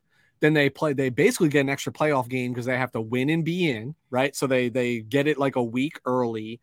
And then, yeah, it's Aaron Rodgers, like an all-time great quarterback that where the roles are reversed. Now he has to go on the road. Now he's not the one seed. Now it's the Cinderella. House and money. Like, this is the N F L. Yeah. But this is how I feel about Seattle and what makes me nervous. This is house money. Bro, nobody picks Seattle after the trade to be in the in the playoffs, let alone like where they've made it to this point. I already I, I said this to somebody that um wor- works for me, reports to me on my team. I was like, guaranteed, tune into this game. There's going to be something special teams that comes out of the blue, a fake punt, a fake field goal, a something that that is going to potentially upset this game because you got nothing to lose. Like Seattle fans, like, yeah, you're in the playoffs. You want to win the game. You don't want to lose to a rival. But at the end of the day, like when you started the twenty twenty-two season, you had zero expectations of being at this point. Zero expectations, right? I'm not going to let you get out of the other question, by the way. I'm not going to get out of the other question. Um, I think it, for there to not be a controversy, if Brock Purdy gets to the the N F C Championship game at the least, and plays three and plays good in all three games, and plays good all three games, I I here's how I run it. Here's how I run it. I'm just telling you my God's honest truth. You come in and you say, "Yeah, we have a quarterback competition here. May the best man win." So you don't pick a side. You, it's a great spot to be. They're both on rookie contracts, right? Like everybody's going to say, but you traded three first round picks, which is really just two. You swapped out to go get Trey Lance, but you still gave up a lot for him. But dude, this is a short-sighted league. Nobody gives a fuck about what you gave up if you found your quarterback. You know what I'm saying? Like nobody cares. You'll forget about it instantly because it makes up like, oh, yeah, we we traded two first round picks for that guy. But we drafted this guy with the most irrelevant pick in the N F L draft. It, it balances out, checks who, and balances. Who would you want starting next year? If this, I, I still think happens. This is Trey Lance's team. I, I I still think this is Trey Lance's team. I love what I'm seeing from Brock Purdy. I'm telling you this: Brock Purdy gets to the Super Bowl, and I don't care how that game goes. That means he's literally nine and zero as a starter in on this off in this offense. It's his team. It's his team. If he gets okay. to the Super Bowl, I come out and say it's his team, but Trey will be given. So if he gets to the N F C Championship, plays well, and loses, it's not his team. Not his eight team. and one. The eight and one, that's where you draw the line. No, no, no listen, now you're doing it in schematics, right? Like now it's but this dude, this is an envious, an enviable spot to be in. This is why I don't understand why it's like, like, why do I care? You know what I mean? Like as a fan, yeah, but as a G M or or yeah, or like coach, you got a lot to think about, but like, like at the end of the day, like you look at Trey and you're like, you're kind of like, look, Trey, Brock went on this immaculate run. Your injury, a fluke, totally get it. He goes and plays in the Super Bowl. Like I, we have to name his him our starter, right? Like we have to. That being said, like he's on a short leash. He's on a very short leash. Like the season twenty twenty-three can look drastically different, and if it looks really poor for week one, week two, we make the yank because nobody's going to question it because you yanked out a seventh round pick to put in the guy that you traded all the assets for, and you see how it goes. And then you say to Brock, when you make that change, like, Brock, like last year was this like crazy whirlwind media story. You were the darling of the league. Like, let's take things didn't go well. Let's just take you out of that spotlight. Let's just see how number five does for a hot minute. Cause I still have you under contract for another three years, another three seasons. Right. Like, and then Trey's leash gets short. Right. And like, It, it, it's it's it's a it's a it's a hairy spot to be in, but if, if you're asking me where we sit right now, and I believe Kyle believes this as well, this is still Trey Lance's team next year because he still gives me the opportunity to run the offense that I want on paper. Okay. I think this is still the Jimmy G offense that's just translated to Brock Purdy. But if you want to make that a go away and you want to make Kyle really comfortable, like, hey, we can win in this offense, even though it's not my favorite offense. Take me to the Super Bowl. Win or lose, this is your fucking team to start next year. All right. All right. Little predictions? Um, yeah, let's get into... Let's pick pick'ems. We could do some pick'ems, but like real quick before you do it, like which game are you, outside of your own, which game are you most looking forward to this weekend? I got to tell you, I feel like I'm not being a homer. It is my own game. I'm not, I won't pick I said it. outside of your I- own. No, I know, but you can tell why two young upcoming, you know, gunslingers. But um, what I'm really looking forward to, not a lot of attractive games, but Cowboys, Bucks. No. Will this be, you know, this will determine how much gas Brady has left in the tank. You know, he's undefeated against the Cowboys. If, you know, if he loses, you know, he's probably head out to other pastures, probably on the West Coast wearing silver and black, right? Um It's interesting because I always, I'm a firm believer coaching wins in the playoffs. I've always said that. Yep. I always go with a better coach, usually. Both these coaches are bad, and both, uh, so it should kind of, you know, even out the le- playing field. So I'm interesting because uh, the Cowboys' defense has been reeling a little bit, maybe without help of ailing, uh, you know, Buccaneers' offense. So uh, I think that game is going to be close and fun. Yeah, I, I listen, I, I specifically said you can't pick your game because then I figured you would pick this game and then I get to pick your game, right? So we can talk about it in a second. But for me, everything that you just said is like, listen, Tom Brady is the GOAT, right? Like, or at least he's coined the GOAT. I'd argue otherwise, but he's coined the GOAT for all the, the right reasons, et cetera. But like, what's what's true here? Is the season an accurate representation of like who the Tampa Bay Buccaneers really are? Or is it the N F L mantra of like, just get in the tournament, we'll figure it out and we'll get this thing right. And we have the GOAT leading the helm here essentially. Right. And, and that's what I'm looking forward to. And I also think that if the Dallas Cowboys should find a way to lose this game, which I think is likely, um, to be honest with you, they, I think Jerry Jones might burn Jerry Uh, Jerry's world down to the ground at this point because he's seen the same song and dance year after. Dude, last year's team was supposed to be the team, right? Like last year's team and the and, and the 49ers mugged them in their own wor- in their own stadium. Who picked who it, picked them? Who picked them to beat the Cowboys? Yeah, year? you did because dude, you know my superstitions. But like, I in any case, they they mugged them right now this year. They got to go on the road, but like this was a good Cowboys team this year, right? Like we saw what they did without Dak, right? Like you know, with, with Cooper Rush as the backup, like they won games, you know, and they and they held their standing, like outside of the Eagles getting off to like a thirteen or fourteen and one start. Like they were playing really good ball that just put the division out of reach instead of being the division winner. So that game intrigues me. My, I'm most intrigued outside of my own game, of course, so I won't pick my own game, with this Chargers Jaguars for, like, you know, the quick nugget that you dropped right there, like two young gunslingers.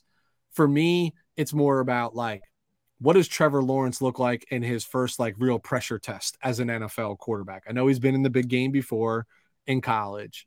And then can Justin Herbert remove the, you know, the label from the doubters that claim like he's not a winner, right? Like he's, he's not good. Dude, it's like, crazy. Now there's now a lot of, now people are saying like, now they're comparing him to Trevor Lawrence. And now this is going, uh, you know, this is the narrative for this week, that Lawrence is a better quarterback than Herbert. I don't know why people hate on Herbert and they, they look at him so ill. I, I, I, for the life of me, can't understand this. Uh, like, dude, just, just put on tape for a hot second, right? Like, and watch what this man does. And it's, it's incredible. It's not just good. He is so incredibly talented. It's ridiculous. Lou, I've said it on this show that it, I would trade my firstborn son for Justin Herbert to be the San Francisco forty-niners quarterback in this offense. Like he is. Landon's been, Landon's been pissing you off lately. Huh? Oh my God. Every, every second of every day. Like I feel like that's his sole purpose in life. Like the yeah. guy is just supremely talented, supremely talented. I don't, I don't know, man. I just don't understand it. Uh, you know, I, I don't understand it either. Um, all right. So F it. Being recorded here. I'll find a way to write it down uh, real quick before we pick them for the playoffs. We're only picking this week. We're not picking like the whole playoffs. We're just yeah. going to go week by week. I, I told you I give you your props, Lou, for the second consecutive year, the two years that we've been doing this together. Appreciate you for that, by the way. We did stop keeping track after week fourteen because of our little sabbaticals and things that we went. But for the season, you were plus nine games in our our pick'em segment of this, um so I you don't have the records there, do you? Uh it's it was uh, no, because I have last week written in. I haven't added them up. After week thirteen, okay. You were one twenty-two and seventy-three. That's good. I was one fourteen and eighty-one. I don't have the the notebook that I write them down in front of me, but you were plus one on me in week fourteen. Okay. Um so I don't remember if you picked ten right or eleven right and I picked ten right, like whatever it might be. Um, but you ended up being plus nine on me for the entire season, which actually I think is an improve. I think last season you were like plus like five or six on me for the season because I remember being really desperate in the final week. Widening that yeah, gap. Widening the gap. I'm coming for you next season, bro. Like I am coming for you. We're gonna. It's gonna get real ugly real fast. I'm gonna try to create this huge gap of separation and pick wild games right out of the gate. So let's go ahead and I'm gonna. Do this on the fly, so I have it in my notes here. So let's just go in order. Mm-hmm. So you got S F versus Seattle. I'll I'll, I'll go first, obviously, because I feel yeah. like um, you know how I'm, where I'm going here. Uh, yeah. I'm going San Francisco for the mere fact they match up well. Seattle wants a power run, right? And yeah. they want they, they want the. They're only effective uh, on a defensive stand. They can't stop the run, and they, they, they're really good at, you know, uh, applying pressure. But I feel like, guys, you, I feel like your team, you know, San Francisco will just gouge them in the run and, you know, use the play action and really slow them down. Um, I already wrote, uh, read those stats out why I think San Francisco is going to win again. And, yeah, no, I, I, I just don't think this game – if I had to miss a game because I'm so confident in what it's going to be, it'd probably be this game because I really think San Francisco is going to mollywop them. Um, I'm not on the mollywop bandwagon because it is a division rival. It is the third time we're playing them this season, but I too might be an anomaly for me, but I am picking the San Francisco forty-niners um, to win this game. I think it's going to be closer than than a little people than some people think. I think they're The weather is going to be the ultimate equalizer here. California is getting doused in rain.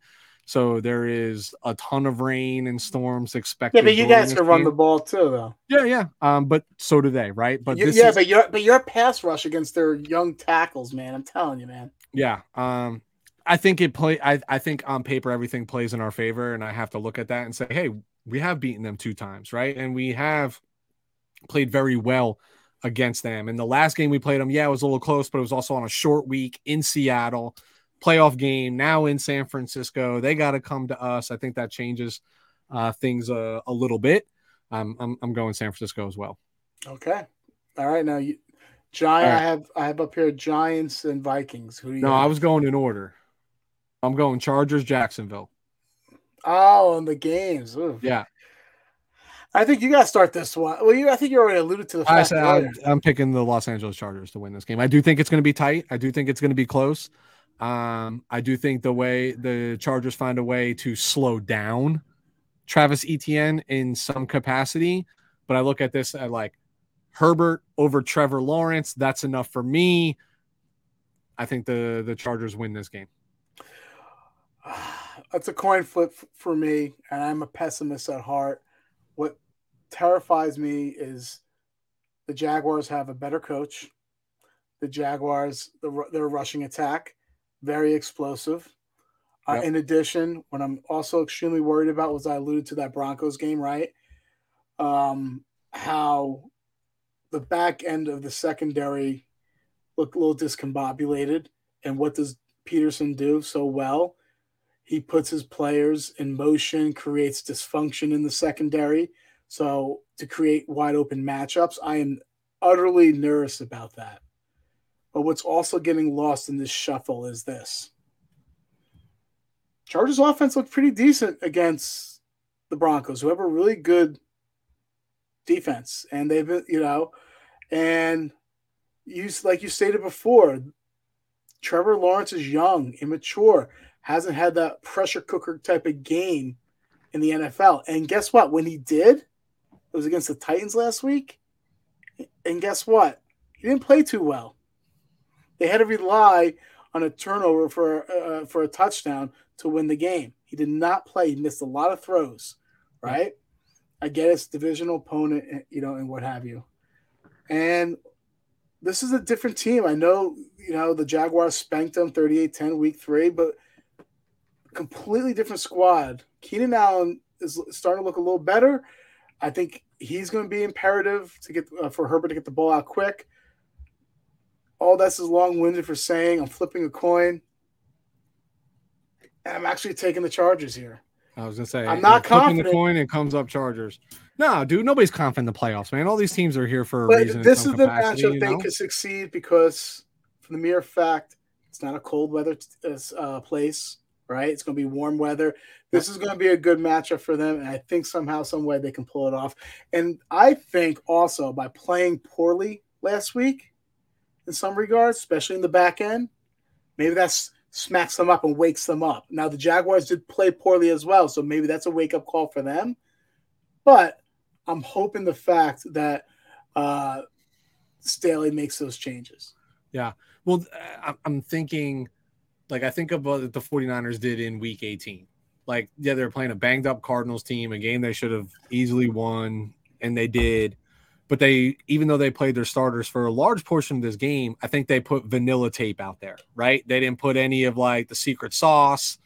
So there's a part of me that optimistically believes for the Chargers that if offensive coordinator Lombardi is to get into his bag – He has no bag. Yeah, I know, I know. You know, yeah, it's a dime bag. It's a fucking bag of shit. Um, flaming on somebody's doorstep. That's how big a bag it is. It's a dime bag, bro. All right. Rest of these should be, I, I feel like, are like no-brainers and easy. We don't have enough to debate here. Miami versus Buffalo.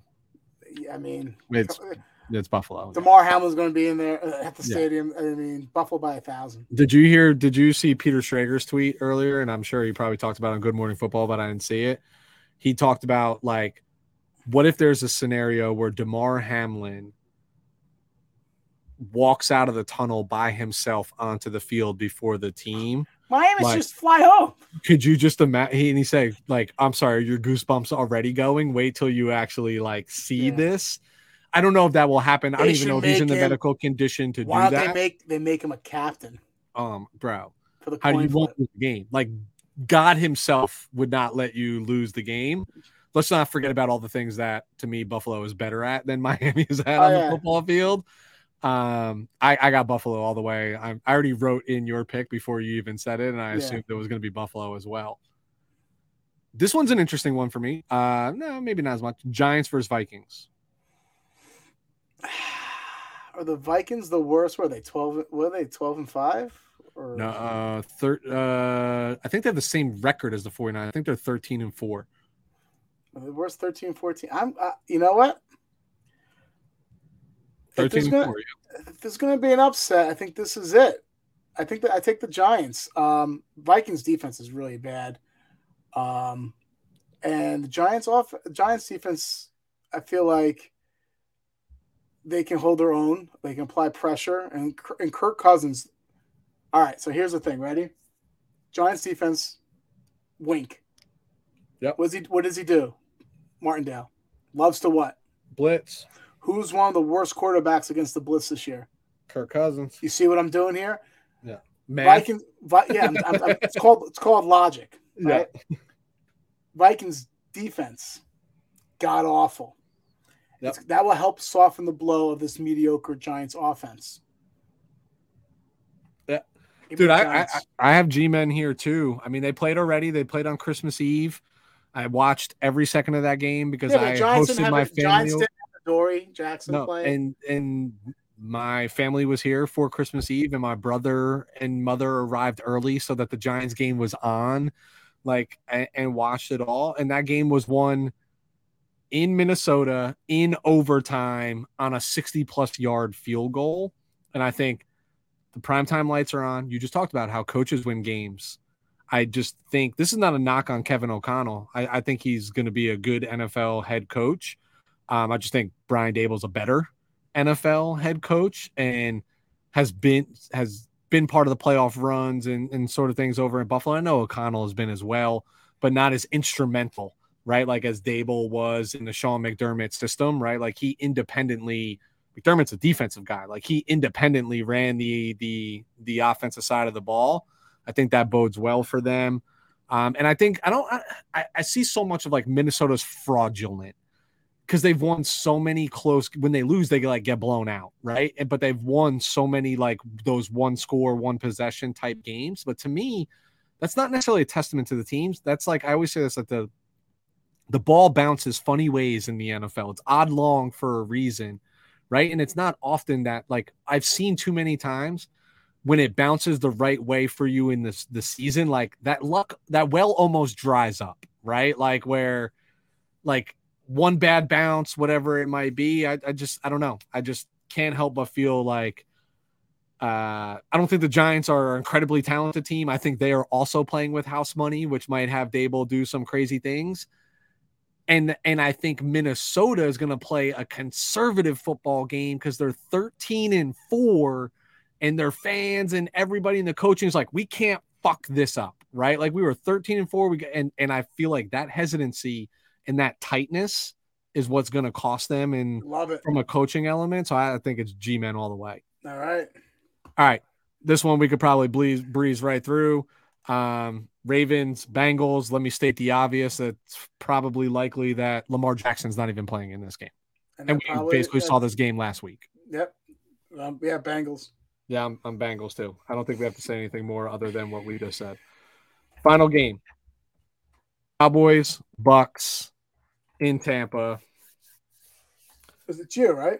Yeah, what, yeah, whatever. I'll, I'll start first. I, I think Tampa Bay wins the football game, and this is more just about, like, the Dallas curse than it is anything else. Like, how many times have we seen this show? Like, just very good football team to the point of, like, sometimes at times a dominant football team during the regular season, and then for whatever reason they get to this point, and whether it's Jason Garrett, Mike McCarthy, you know, Barry Switzer after he won the one Super Bowl, right? Like it just seems to like go this way for them. Um, I don't know. It just, I, this is less to do with how I feel about Tampa Bay as a football team and more of like the Cowboys just choking this game away in some capacity and adding lore to the McCarthy's not the right coach. Kellen Moore is not the right O C. Dak is not the forty million dollars quarterback that we thought he was.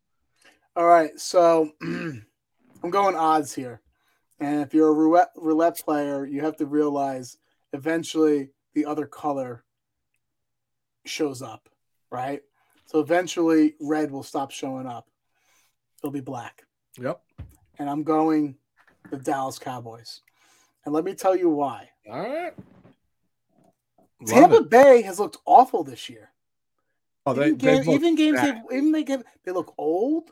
They they just they are poorly coached. How many times have I told you about if, if the if the Cowboys are, are, are poorly coached, they're even worse coached. And I just feel like they they there is there's like no rhythm to this team. Yeah. And for this for that, I think I think the Cowboys shock people. And I, I think they can apply pressure, uh, you know, against Tom Brady. And I'm saying the Cowboys win this game. I, so it's funny to me is like, I I I know everybody hypes up like Dallas is like for whatever reason like Dallas's defense has been hyped up along the way because of Micah Parsons and no they have been fantastic up until the last like four weeks. And Diggs puts up glamour stats, right? Like that that people capture and, and look into. No, they gotta bowl it out. Listen, listen, you are a Dallas hater, right? And I get that because that rivalry you had in the nineties. Yeah, they have they have an abundance amount of edge uh, rushers that can apply pressure. Their their linebackers are solid. Uh, their secondary a little suspect, but they've they've had some tremendous play. Diggs does. Is, I think he's a good cornerback. I'm not saying he's a Uh, the best cornerback. They had a, a rookie Bland that has been playing really well too. Like they have pieces and they play good. Um, so I think you're underestimating, but the last couple of weeks they have been playing bad, but for overall, I do like how they're made up. I, so I think Tampa Bay has the better defense, but what scares me, I, I think Tampa Bay will take away the run game from Dallas. What scares me is, you know, Tampa Bay for like the last like two seasons, their secondary's been, I'm I'm not including this season, has been pretty good. Like like has been comparable to the front seven, but they've just been like injury riddled and people are in and out and like I don't see people finishing games, you know, like at the cornerback or safety, and I, I think that hinders them. But I think they are a, a better defensive team. I think it will make this game like sluggish. You know, but oh yeah, I, yes, and and and I am picking Tampa Bay, but it just baffles me that like because I agree with like I think Todd Bowles is a elite defensive coordinator, but I think he's like the bottom of the barrel like head coach wise, and it's North crazy Turner. To me. Yeah, and it's just crazy to me. It's like all right, like guys won the Super Bowl with Byron Leftwich as your offensive coordinator. Like what what is actually different this year about the offense? Like what like what's different? And it's O-line injuries and, and, you know, change in turnover. I just like, dude, you, you brought up before, like the Chargers are going to Charger. The Raiders fans always say the Raiders are going to Raider, right? Like, and there's just a part of me that feels like the Cowboys are going to Cowboy, you know, like we, we've yeah, seen I think, this song and dance before. I think we're a week too early for the Cowboys Cowboying. And ultimately yeah. this might even hurt the Cowboys in the long run because Oh, McCarthy advance. So yeah, yeah. McCarthy advance keeps his job another year, and oh, by the way, as the four, they'd have to come to San Francisco. Else the John, oh yeah, they would have to come. To if San the, if if this goes the way, if I look at just your predictions and the G-men win, that means G-men got to go to Philly, and that means Dallas has got to come to San Francisco if San Francisco wins. Oh man, that would be, you know that's happening because that's the narrative, man. The N F L scripted. Oh, dude, you want Dallas, San Francisco? That's happening. I do, but like I don't. I'd much oh, rather. You, you I'd much say, rather Minnesota. You know what team I actually don't want to play in the playoffs is the Giants, and I don't want to play them because the I've seen the Giants scri- pass. No, not even that. Like, bro, I used to have parties for like when they play each other. I wouldn't even invite anybody at my house for this game. I'd have to watch it in like complete silence. But we just struggle with that mobile quarterback. That's why the Eagles scare me a little bit because of Jalen Hurts. But the Giants scare me because, like, it, it's how I feel about Patrick Mahomes. I was actually having this conversation earlier today. Like, the X factor that he provides is you see it all the time on tape is your defense can do everything right. Everything right. Block every route, whatever. And then you got Mahomes who will just lollygag to the sideline, you know, with his wrist up, like, Like almost like Kermit the Frog high, looking to the sideline, and then just fucking no look you out of the blue, and then like it's a touchdown, right? And I'm not saying Daniel Jones has that ability, because he does not, but he does have the ability, and he's been doing it a lot lately while they're on this winning streak, of going outside the play. Play breaks down, he's mobile, he's capable, and that hurts defenses. And we, like when Russell Wilson would have our number, and he was the he was the best at doing that, right? A broken down play and turning a third and eleven into first and ten by rushing for twelve yards, thirteen yards, and key and sustaining drives. If you're just a drop back quarterback, this defense knows what spot you're going to be at, and they're going to eat you up. That's why I say, I say, bring me Kirk Cousins, bring me Tom Brady. We know exactly where you are going to be, and we are going to hit you dead in the fucking mouth when you get there, even with you trying to choke out Nick Bosa around the corner and not being having holding called. But like those, those little, that like X factor capability that Daniel Jones has actually scares me, because it's game changing. You know, three and outs turn into sustained drives. Mm. All right, so we picked them. they're they're there. Um, we'll see see how we fare. Lou, we we got we were like, oh, the show will be quick. It's gonna, it's gonna be like, I thought it was like gonna be forty-five minutes. Yeah, like, we're fucking two hours, and I can hear my new puppy upstairs in the cage, because I'm sure my wife went to bed. Oh, he definitely pissed and shit all over. She's go, yeah, I'm gonna have to go give a bath to a dog at fucking eleven twenty at night. But that wraps us up for our twenty twenty-two. Weston, if it was on the season. West Coast, it'd only be eight twenty at night. I know, bro. And we'd be chilling. Our wives would hate us, because this would be the time we should be spending with them. But whatever, they they already do hate us. Yeah. That being said, Lou, one more time, if you would, for me, where can everybody find us? Instagram, Twitter at W T F Pod N F L. And Weston, go ahead. Hit with the YouTube. YouTube. We're Talking Football. Like, subscribe. I made my promise to you early. Um, and what my New Year's resolution and challenge is, expect that to come to fruition. Lou, I know we had a little hiatus. I don't think we missed the beat. Had a lot of fun with you tonight, uh, sir. Um, that being said, we'll get all this content out for, for the listeners first thing tomorrow. All right. Take it easy. Adios.